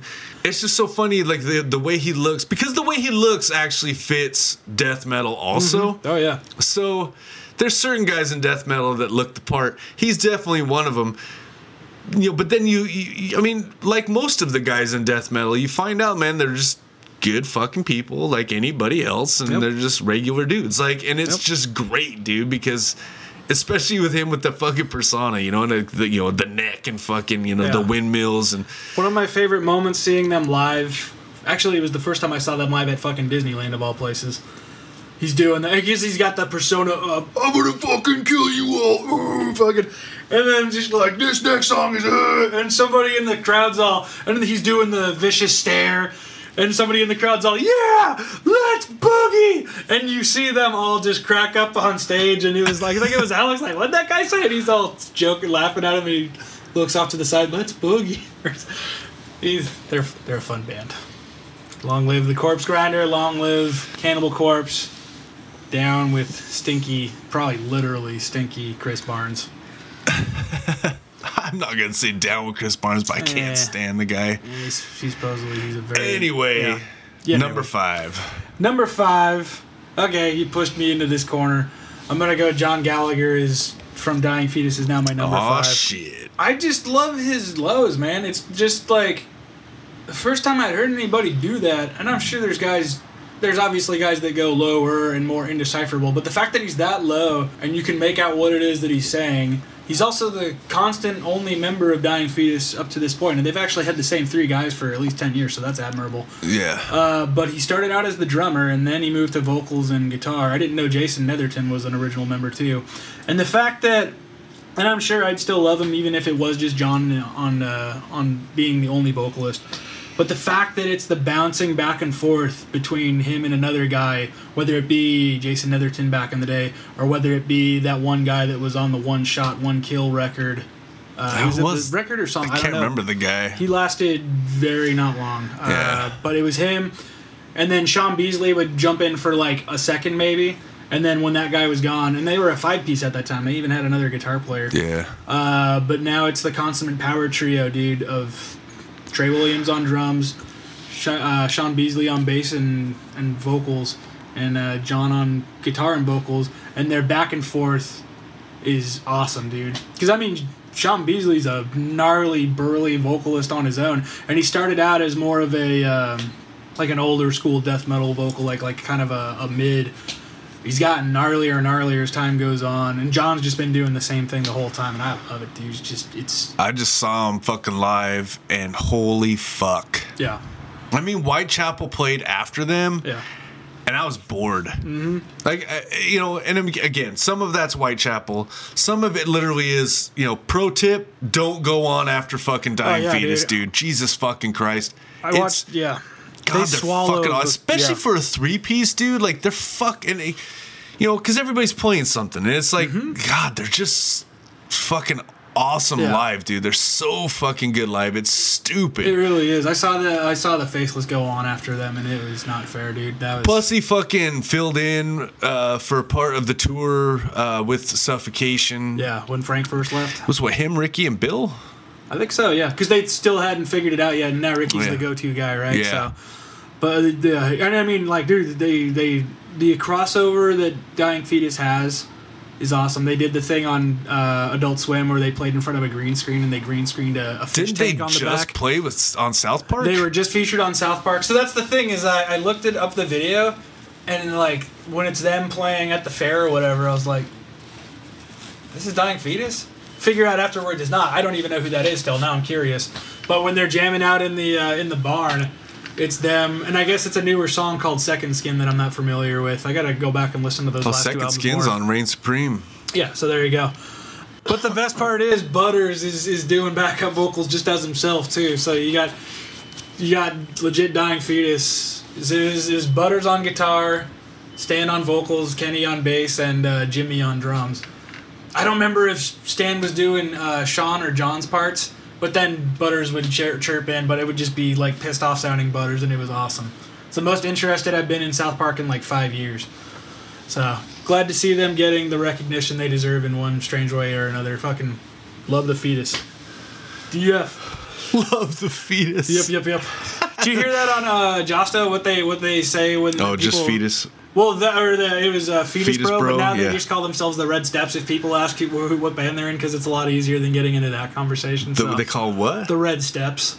The red steps. I have no idea where that came. Uh, maybe he said it and I just don't remember. But Does that have just, something to do with redheaded stepchild or Oh, something? Maybe, dude. I, maybe. Fuck it. Love, love me some fetus. Uh, on that note, It just sounds so funny every time he says. yeah. Number four, good sir. Uh, let's see. My number four. I mean, relatively new to me, ish. Well, I mean, compared to most of the list, yeah. Um, it's Oliver Rae Aleron from Archspire. So he's like one of the fastest fucking fastest cadence guys I've ever heard.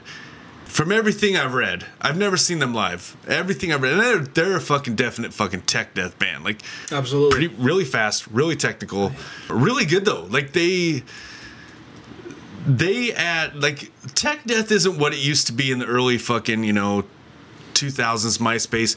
It's not you know we can't repeat anything and we're not gonna have mm. any fucking hooks or anything and we're just gonna basically play a guitar solo with some drums behind it. It's it's gotten a lot different. And a lot of the tech death bands you know do have you know a couple more hook, you know they have gotten a little hookier, a little more memorable. But Jesus Christ, like the the the fucking level of playing though is still just it's through the fucking roof. And and these guys are i mean they're pretty fucking fast. And he isn't the kind of guy that's gonna have the fucking behind him and him going bah, bah, bah, bah. He's just fucking. I, I can't even fucking mimic it. He's so fucking fast, dude. Right. It's crazy, dude. Like, Yeah. and I don't. I, I don't know. Like, I, I've everything I've seen is is you know. I mean, I, I've never looked up a live video, but I mean, I, I follow a lot of fucking people on like Instagram and stuff, and I've I've. I mean, I've seen. I guess I've seen clips on Instagram. Um, I actually follow him on Instagram, but I don't. I I don't know if he's ever posted anything, but um, I've seen like a lot of live clips. I've seen a lot of other singers and other groups or whatever. You know, talk about. I mean, he can do it live. You know, so even even if he's doing it on an album, I mean, you can't go word for word if you're, if you're going that fast. Yeah, yeah. You know, you can maybe go line for line, but you still have to do that one line fast. And I mean, he's really fast, really fucking clear, and fuck, man, like not much to say other than listen to it. I don't hear or see a lot of people talking about this band. I know they're kind of on the come up. Their their latest album is a lot bigger than the one before it. Um, but I mean, I think there's a, a few years in between them. But their latest album did pretty good, so I'm hoping that they can build on that. Like their next album comes out and they get even bigger and get better tours and whatnot. Because fuck, dude, they're so fucking cool, especially for a tech death band. They're not like I said, it's it's not the the regular thing when you think of you know. I mean, again, most people probably don't think of tech, technical death metal or tech death, but I mean, Yeah. if you were to think about it, you know, like what it would be, it's it's not what it used to be, and and and these guys are. I mean, I mean, I would say probably three bands I think of at, at the at the fucking top of the game are all relatively, you know, they're they're they're really tech, and they're they're very memorable. And it's you know these guys Beyond Creation, Rivers of Nihil, you know, fucking um, I'm Obscura is another one. I, they they all took that genre and like made it. I don't know what you call it. They they really they really fucking uh, because they're all they're all pretty different in their own right. I mean, Yeah. um, it I was mean- the next logical step, right? but it was it was like they i guess what it is they made it memorable Yeah. You know because i mean as much as i love the old school tech death stuff where it's just fucking crazy 24 by 7 i mean Yeah, i yeah. do like me some memorable shit and they Absolutely. they do have a lot of that and and it's it's great that they fucking um they kind of took it and changed it a little bit to the point where you know now we're at where we're at so Mm-hmm. check these guys out archspire uh, they have two albums on Spotify. They're fucking. uh, Dude, the guitar player, the fucking bass player, the fucking drummer, the singer, especially. Fucking give them a listen, man. Tell me. F- find me a fucking dude that sings, you know, a death metal vocalist that goes this low faster than this dude. Fucking. I want I want to fucking see what people send me. Find me somebody that's faster than this guy. What is your number 4? My number four uh, is San Diego's very own Travis Ryan from Cattle Decapitation. If you, let alone. Okay, first off, did you hear the new song this week? Yes. First of all, the name Bring Back the Plague. Fucking love that. Uh, and then if you just like like let alone the last one, I don't remember the last one. I just remember thinking it was really good. And when I hear like, oh my god, see, this is what they sound like with two guitar players now. You got Ollie from uh, Cryptopsy and like eight other bands. Yeah, eight other bands on bass. Uh, and he's a fucking tour de force in his own right. Okay, it's just barbecue. Okay, yeah, no, I was thinking about that too. I was like, uh, um, you got this is their third record with Dave Otero, which, uh, by the way, if you haven't been following him on YouTube, Dave Otero's YouTube is awesome, dude, and it's everything up to this point has been about recording the new cattle. Uh, they put one out last night, so that's the thing is I've been doing a shit ton of research without realizing it because I was just watching all these. Travis has been doing a shit ton of press for the record, and it's not even going to be out for like almost two more months. So, get while the getting's good, I suppose from let alone the transition from the first seven inch Oh shit. I just texted you. I was gonna see if you wanted me to move the car. Oh, What? everything is just there. Fuck. yep yep yep Is there anything about those dudes that isn't a fucking gimmick? Like, they've really made me dislike them over the years, man. Do sharks like their music? i guess we're gonna find out Yeah, all the shark attacks. yeah yeah no no you just see like this weird like if they got like trackers or something you just see them all go in the opposite Dude, I would laugh so hard if they put the speakers in there and all the sharks just fall asleep. I mean, what if they put the speakers in there and all the sharks get electrocuted? that's that's some Deathklok shit right there dude Dude, fuck They, um, Kiss. God, they used to be. I just think they were so cool when I was little, and I'm just like, fuck. Ugh, yep yep yep yep um, God damn. finish these up real quick Yeah. So, if you listen to the original 7 inch that none of the members that are currently in the band are on, and you listen to them now, let alone it's a big difference. When you when you listen to the first album that Travis was on to that, and you go back to that 7 inch, it's already a completely different band, literally.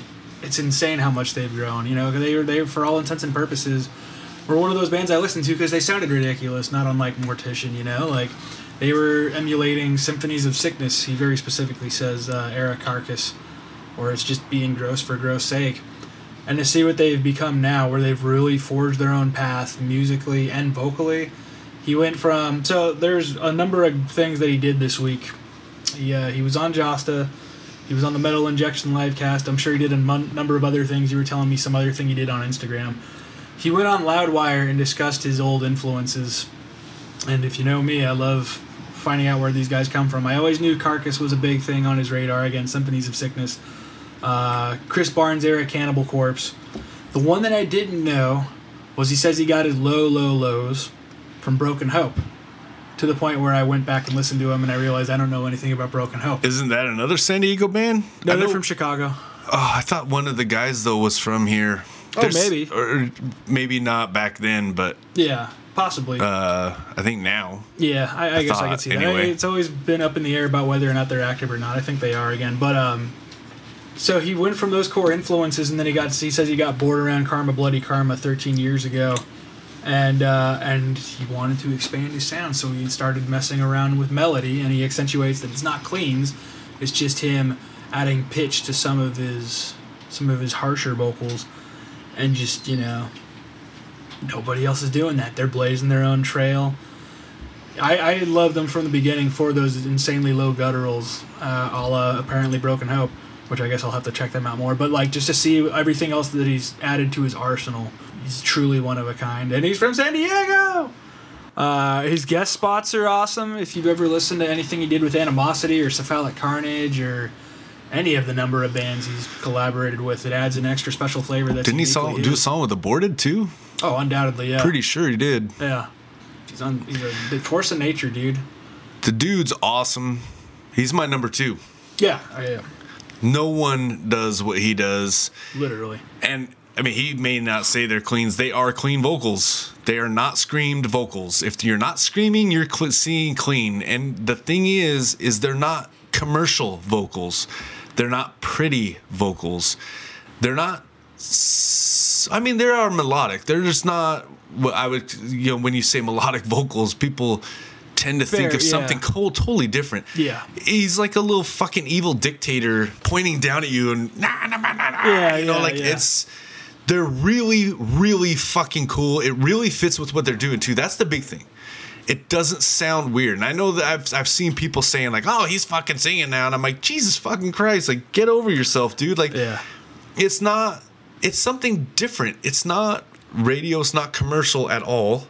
To go from yeah this kind of grindcore type band. I mean, I, I honestly, I mean, I listened to them back then. I'm just not the biggest grind guy, but I'll listen to it. I mean, I thought they were fucking all right, and didn't listen to them for a long time. And then I heard Anthropocene, Extinction. whatever, um, and was just fuck. I was just like, holy shit.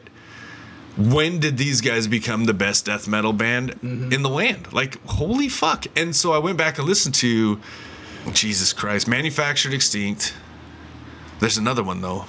The one before Harvest that, Floor, Harvest, Harvest Floor, dude. Floor, Yeah, and- I love Harvest Floor a lot. Uh, uh, one of my favorites is is Manufactured Extinct. It, I mean, fuck, dude. The the stuff that not just the band, but like this the yeah, adding to his arsenal. The amount of different things he does because he has the low growls, he has the low gutturals, he has the inhale sound, he has the tunnel sound, he has the the mid range scream, he has the high scream, he has those fucking tyrant vocals. It, it's just the stuff that they can they are able to do now. It's probably a vice versa thing, but I mean now the you know the band, especially because of where they started, they they can do whatever they want to do. You know they throw in like these fucking kind of like these 80s thrash breakdown stomp type riffs into some things. They throw in, you know, they could throw in some fucking keyboardy intro, you know, uh, video game type things. It, it, it works. They can throw in, you know, grind parts. They can throw in fucking slams. I mean, they have some legit slams on fucking Anthropocene. Like, I mean, they they can. They're at the point now where they are one of the bands where it's like, I, I mean, I can't wait for this new album to come out because I want to see where they go with it. yeah. Uh, yeah, I feel like we've only seen the tip of the iceberg. They even if they do this, songs. even if they go in the same directions as Anthropocene, like they they throw those same elements, I want to hear the different elements in the stuff, and it's like fuck, and it all starts. It all starts with him. Like he's so different, he's so unique sound. So that was one thing also that I really liked. Not really like, but like what I really tried to get with my list is like the uniqueness factor where you have a genre, and I mean any genre. I mean, unless it's like those big blanket genres. I mean, you have most genres. I mean, especially death metal, like we said before. I mean, people can tend to sound the same, and and or just you know slight differences. So if you have the ability to to sound unique, to me that's a big deal. And he's one of the most unique vocalists around. And then you throw on, you know, his his uh beliefs, I guess is what we'll say. You throw on his worldview, and I mean, it's just makes for great, great fucking death metal, mm-hmm. or death grind, or whatever the fuck you want to call them. And the live performances are great too, man. Everything from his stage banter to his uh, the way he carries himself on stage and his presence is just. He doesn't spit up into the air as much as he used to. I don't think. I don't know. I guess we're gonna find out later this year. Like like you know everything from. He used to have like a weird abstract noise machine thing with him on stage for a while. I don't know if he still no he doesn't do that anymore. But they you know they were going through a lot of experimental stuff, particularly around Harvest Floor. And it's interesting that they only play stuff off the last two albums now, and I'm sure they'll obviously play stuff off the new one. I wish they would play some stuff off Harvest Floor, dude, because I really like that album too. But yeah, San Diego's very own, the pride and joy, man.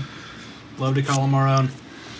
Cause we jumped around so We'll see. much. Your number three was. Corpse Grinder. Yeah, so- My number three is Svencho from Aborted. There we go. He's on the list. He made the list. There you go. Want to know what happened? I saw him live. Okay, there you go. See, yeah, that'll make a difference. Jesus. Christ, dude! That Have I shit. never seen Aborted? God damn, that was one of the best fucking live shows I've ever seen. I saw the pictures alone, dude. they that had looked they awesome. had the sick fucking stage setup that I've never really seen from a death metal band. I mean, and it was I mean it's just it wasn't at you know House of Blues or fucking you know like these nice theaters. It's just a fucking brick by brick in San Diego, and and Mm-hmm. but I mean they had these. Um, they're not the scrims or whatever, but they're these. Anyway, we're not trying to talk about this fucking stage show. This looks cool. motherfucker though, dude, like he fucking on stage, he just commands attention. And even and then okay, so live show aside, right? For one, dude, this fucking band has been around for a long time. I think he's the only original member. Yeah. Yeah. They've been around for a long time. Like I remember the first time I heard of these guys was back in 2004 or 5. The way his vocals cut through, I can't say it's all effect. I don't want to say it's, you know, even EQing or anything. You know, some of it might be the way he fucking the way he is doing his fucking lows. But I mean even like like I mean, it's one thing for your highs to cut through. It's another thing for your lows to cut through like that and again, just full fucking power. Like you can always fucking hear him. You can always, if you're not too busy getting pummeled by the music like I am, you can understand what he's fucking saying. And to me, like I mean, obviously, Aborted is one of my favorite fucking death metal bands, and he, you know he's this fucking singer. But Jesus, man, like he's so, I don't know what you call it. It's it's He's unique. He's got a unique there's sound. a dude. menace Yeah. in his in his. He sounds mean. Yeah. He's versatile as fuck. You know, and yeah, it's you want to talk about fucking gnar like okay, so you want to talk about powerful highs too. Yeah. Yeah. Yeah. Yeah. I mean, even his his high vocal powerful as fuck, dude. Like again, I don't know if it's studio magic or not, but he sure fucking did it live too, man. And I mean, it just it really took him from you know, one of my honorable mentions the last time we had this list to fucking definitely I mean, I was he was in my original list he was number 3. And then I took him off. I can't remember why. Uh, But I mean, he's he's back at number three now because Jesus fucking Christ, like the mm-hmm. dude's just fucking awesome. Go listen to Aborted right now. Pause this shit. Mm-hmm. Do yourself a favor. Do your ear holes a favor. Go listen to Aborted right now. Any particular thing you'd want them to check out? Dude, They the Necrotic extensive- Manifesto Yeah. to me is like it's, I mean that's my favorite album of theirs. But dude, literally everything since then. I mean all the stuff before that's fucking it's all good. The, I mean their whole catalog is fucking good. But they just jump levels at Necrotic Manifesto and everything since then. I mean it literally could be recording equipment. You know what I mean? Like obviously the newer the stuff, chances are it sounds is better. Yeah. That's just you know the nature of the now? fucking world. I'm not sure. Because for a while it was Tue Madsen, and I'm a sucker for Tue Madsen But production. I mean, fuck, dude. Ne- Necrotic Manifesto all the way forward to Terror Vision. Like Jesus Christ, dude. It's so fucking Retrogore is fucking killer. Everything that they've done, yes, everything. But man, if you're new to it, just start at Necrotic Manifesto and go forward, right? Then, if you're still interested, go back.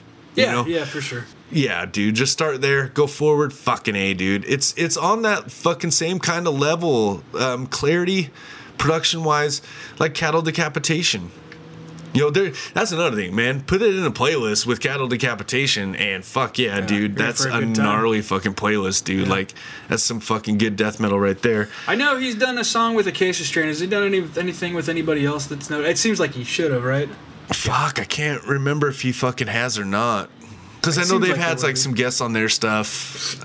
I know Travis Ryan did a song with him. I can't remember what it was. And I know like, you know, they've had even on Terror Vision. I think you know they had the guy from Benighted. Uh, I know they had the dude from uh, Cryptopsy too. Uh, Matt, the current one. Current guy. Yeah. Because they did it live. Uh, Because yeah, they okay. toured with Cryptopsy and fucking Benighted. Yeah, there's Um, a great episode of Matt from Cryptopsy's um, podcast, Vox and Hops, that uh, he's on. They talked about a lot of interesting stuff. I still haven't listened to that. I'll have to check that one out. But Yeah. uh, you know, might be a perfect one to start shout with. out Vox and Hops. But Yeah. Um, let's see. Let's go to your number. Let's see. Your number two. My number two, yeah. Your number poop. Okay, here's how much things have changed, man. I've had to do a lot of soul searching because for years I've been saying Dying Fetus is my favorite death metal band. If they're not anymore, they're, these next guys are certainly tied with them, dude. Just thinking about Beneath the Massacre, dude. Montreal's got a prominent death metal scene, and these guys have been my favorite for a long time. They're like Cryptopsy on crack and much heavier. Like fuck, dude, they really don't get the credit they deserve. I love them, and their singer again, vocalist Elliot. uh, he's he's like Frank, dude. He just does the one thing, but he does it so well, dude. And he only got gnarlier as time went on. What's his name? Uh, Elliot. Uh, I apologize in advance to all of our French listeners for this next part right here. Elliot Desagnes, maybe?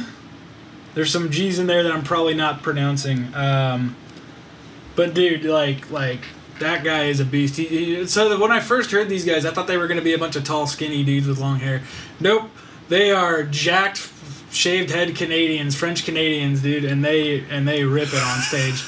they that's the thing, man. Like a, a band this technical usually isn't. A, they're not usually this intense or heavy. I love Obscura, but I definitely wouldn't consider them like a you know a monolithically heavy band, not comparatively.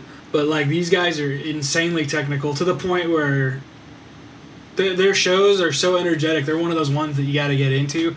And there's times where everybody's super into it, and then they're doing this part that just stops everybody dead in their tracks and goes, "What the fuck?" They're insanely tight, uh, and and and Elliot on stage is just rallying everybody, he's just tapping everybody on the head and just getting everybody charged up, and he's just super super intense, super brutal. And just like so many of these other guys, you talk to them off stage, and they're all super nice French Canadian dudes. They're awesome.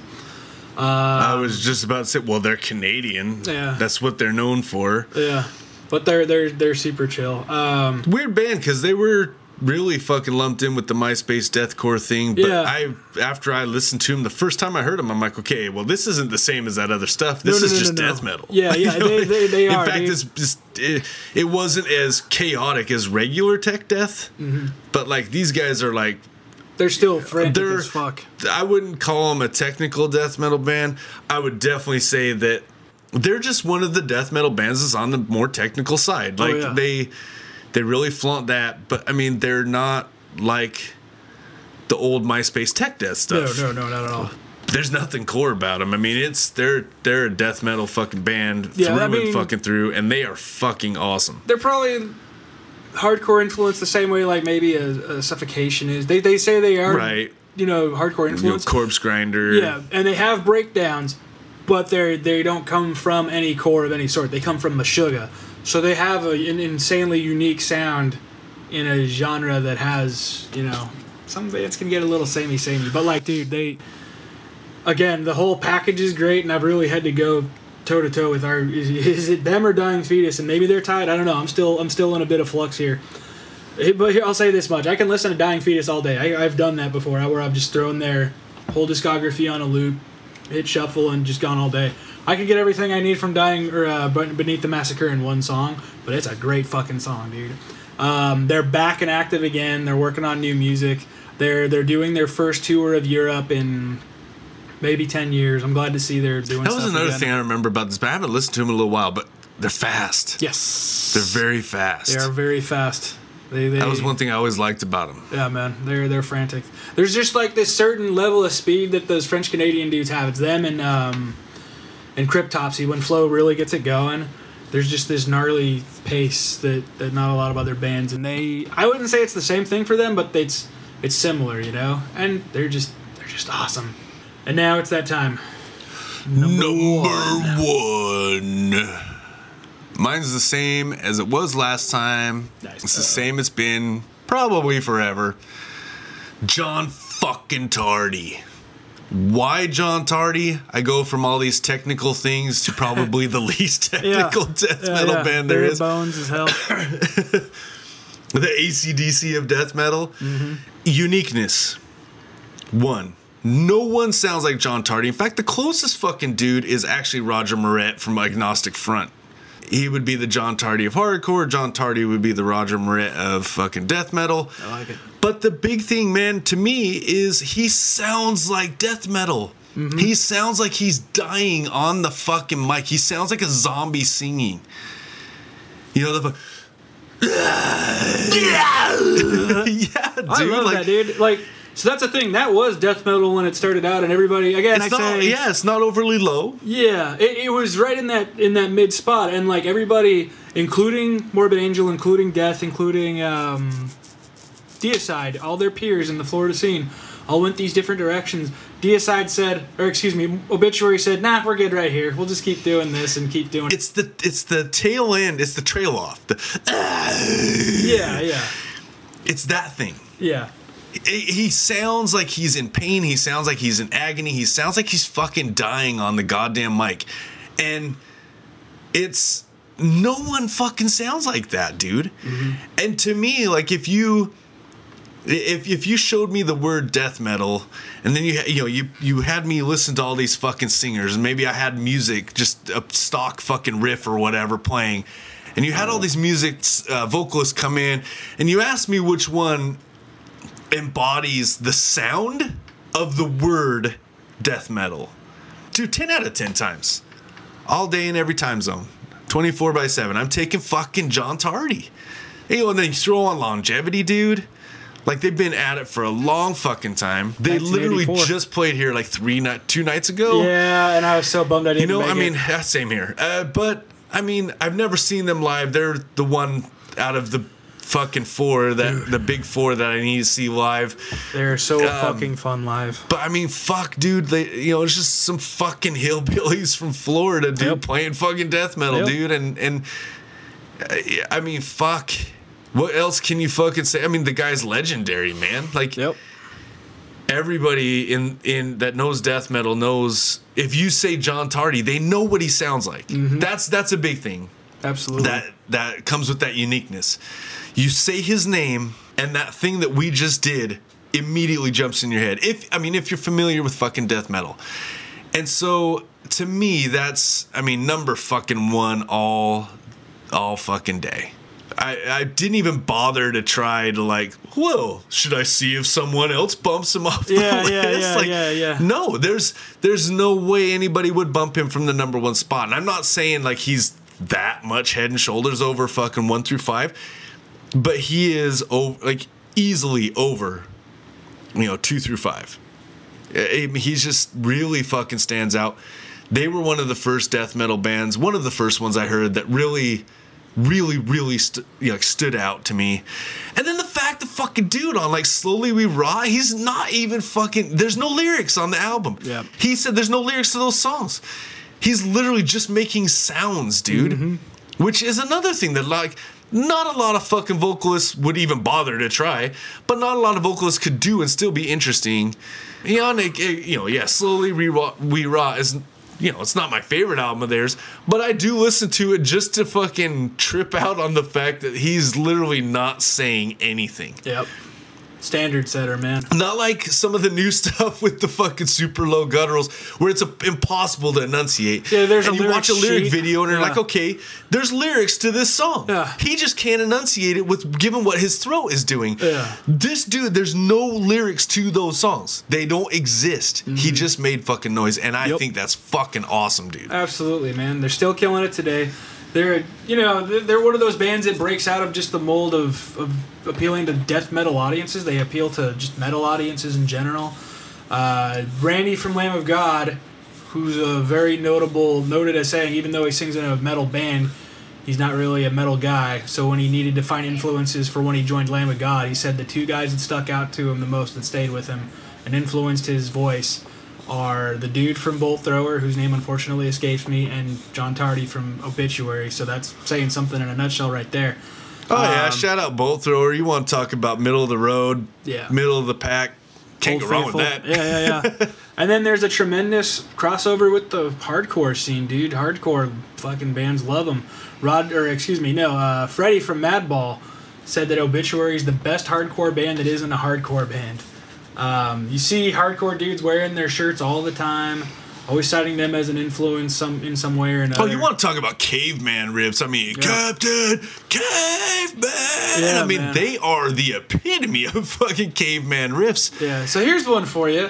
Everybody, you know, we're talking about the whole wave of caveman bands right now, and really all that we're, we're talking about is them doing like maybe, oh, you know, dismember and like old entombed. Why is it? Why does it seem to me nobody's ripping off obituary? You know what I mean?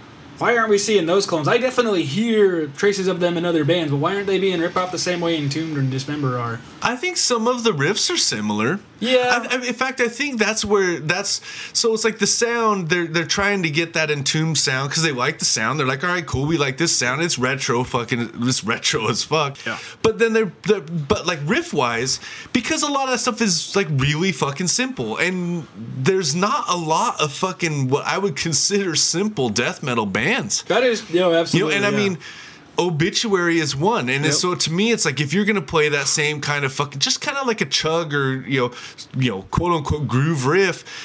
You know, you you are paying respect to fucking obituary because Okay. they're one of the only ones that's ever been able to really get away with that for a long time. Yeah, yeah, that's true. Which also I think is why they you listen to do listen to Don't Care and I mean, hey, you know what? We'll get into that in the obituary episode as far as them being a hardcore band because this is just about vocals. Right.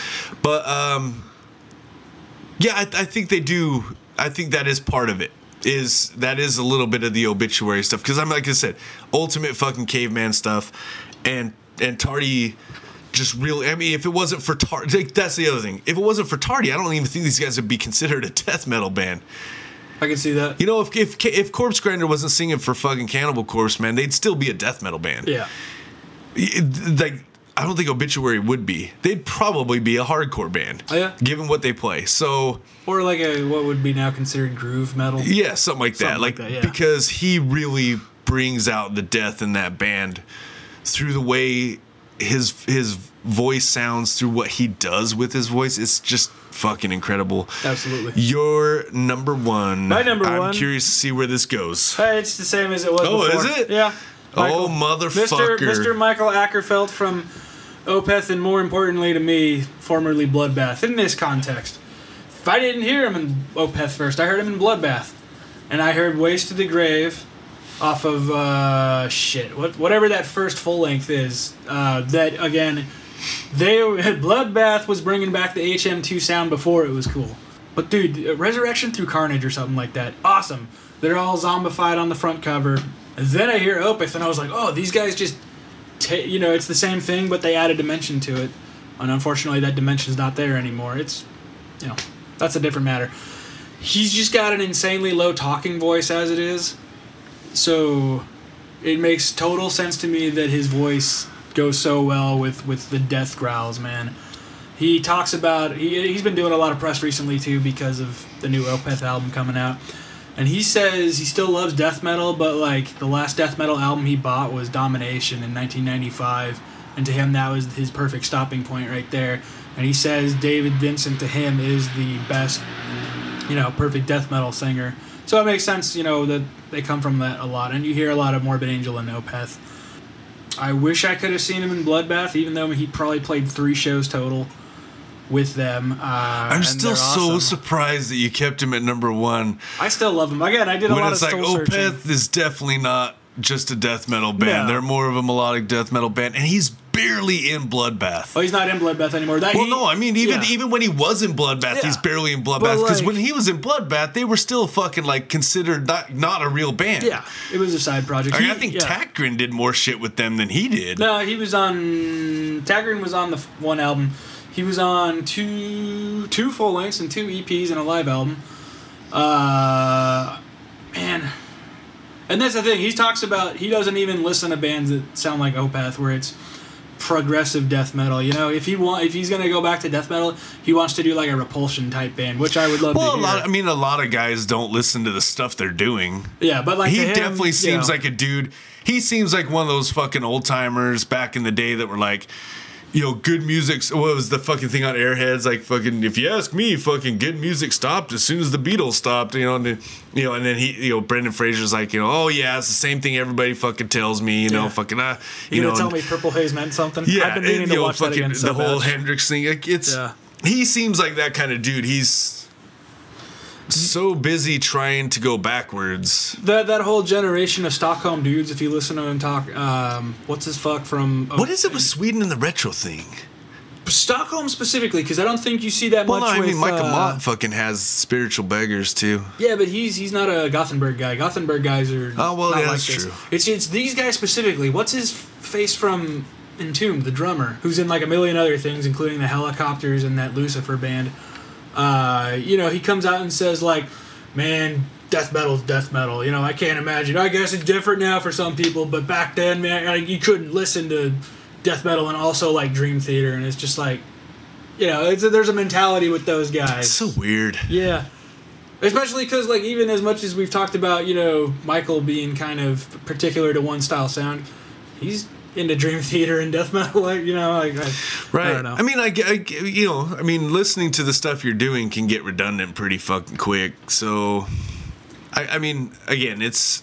I, I always laugh when people, you know, say that they listen to this thing and other people are like, "Wait, what?" And it's like, "Well, what did Yeah. you think? Like, you think they just listened to just this?" But Yeah, there Nick are Andersson. those. But there are those people that, like that guy you just said. I mean, it's Yeah. like, oh, if you like this kind of music, you can't like this kind of music. It's like, f- whatever. yeah, that Like, go interview was live your life. like a year or two ago. You Nick, know? Nick Andersson was the one, apparently. go go live your life. I'll live mine. I'll list. I'll. Hey, you know what? More for me. Yeah, exactly. Yeah, yeah. Go make more Lucifer records. Keep, keep entombed in a weird state of legal limbo, please. Yeah. Um, But no, like like, and, and it's like he does the you know Michael still does the Death Growls live. It's just he sounds way different now. It's either like he just can't produce it like he used to, or he's just giving it half speed or you know half attempt now. But I would love well, I mean, I. I'm, I'm assuming you know because they did. I mean, they weren't doing it on the albums. I mean, if you don't keep doing a certain thing, especially if you're if you were the kind of person that was like really fucking good at the thing.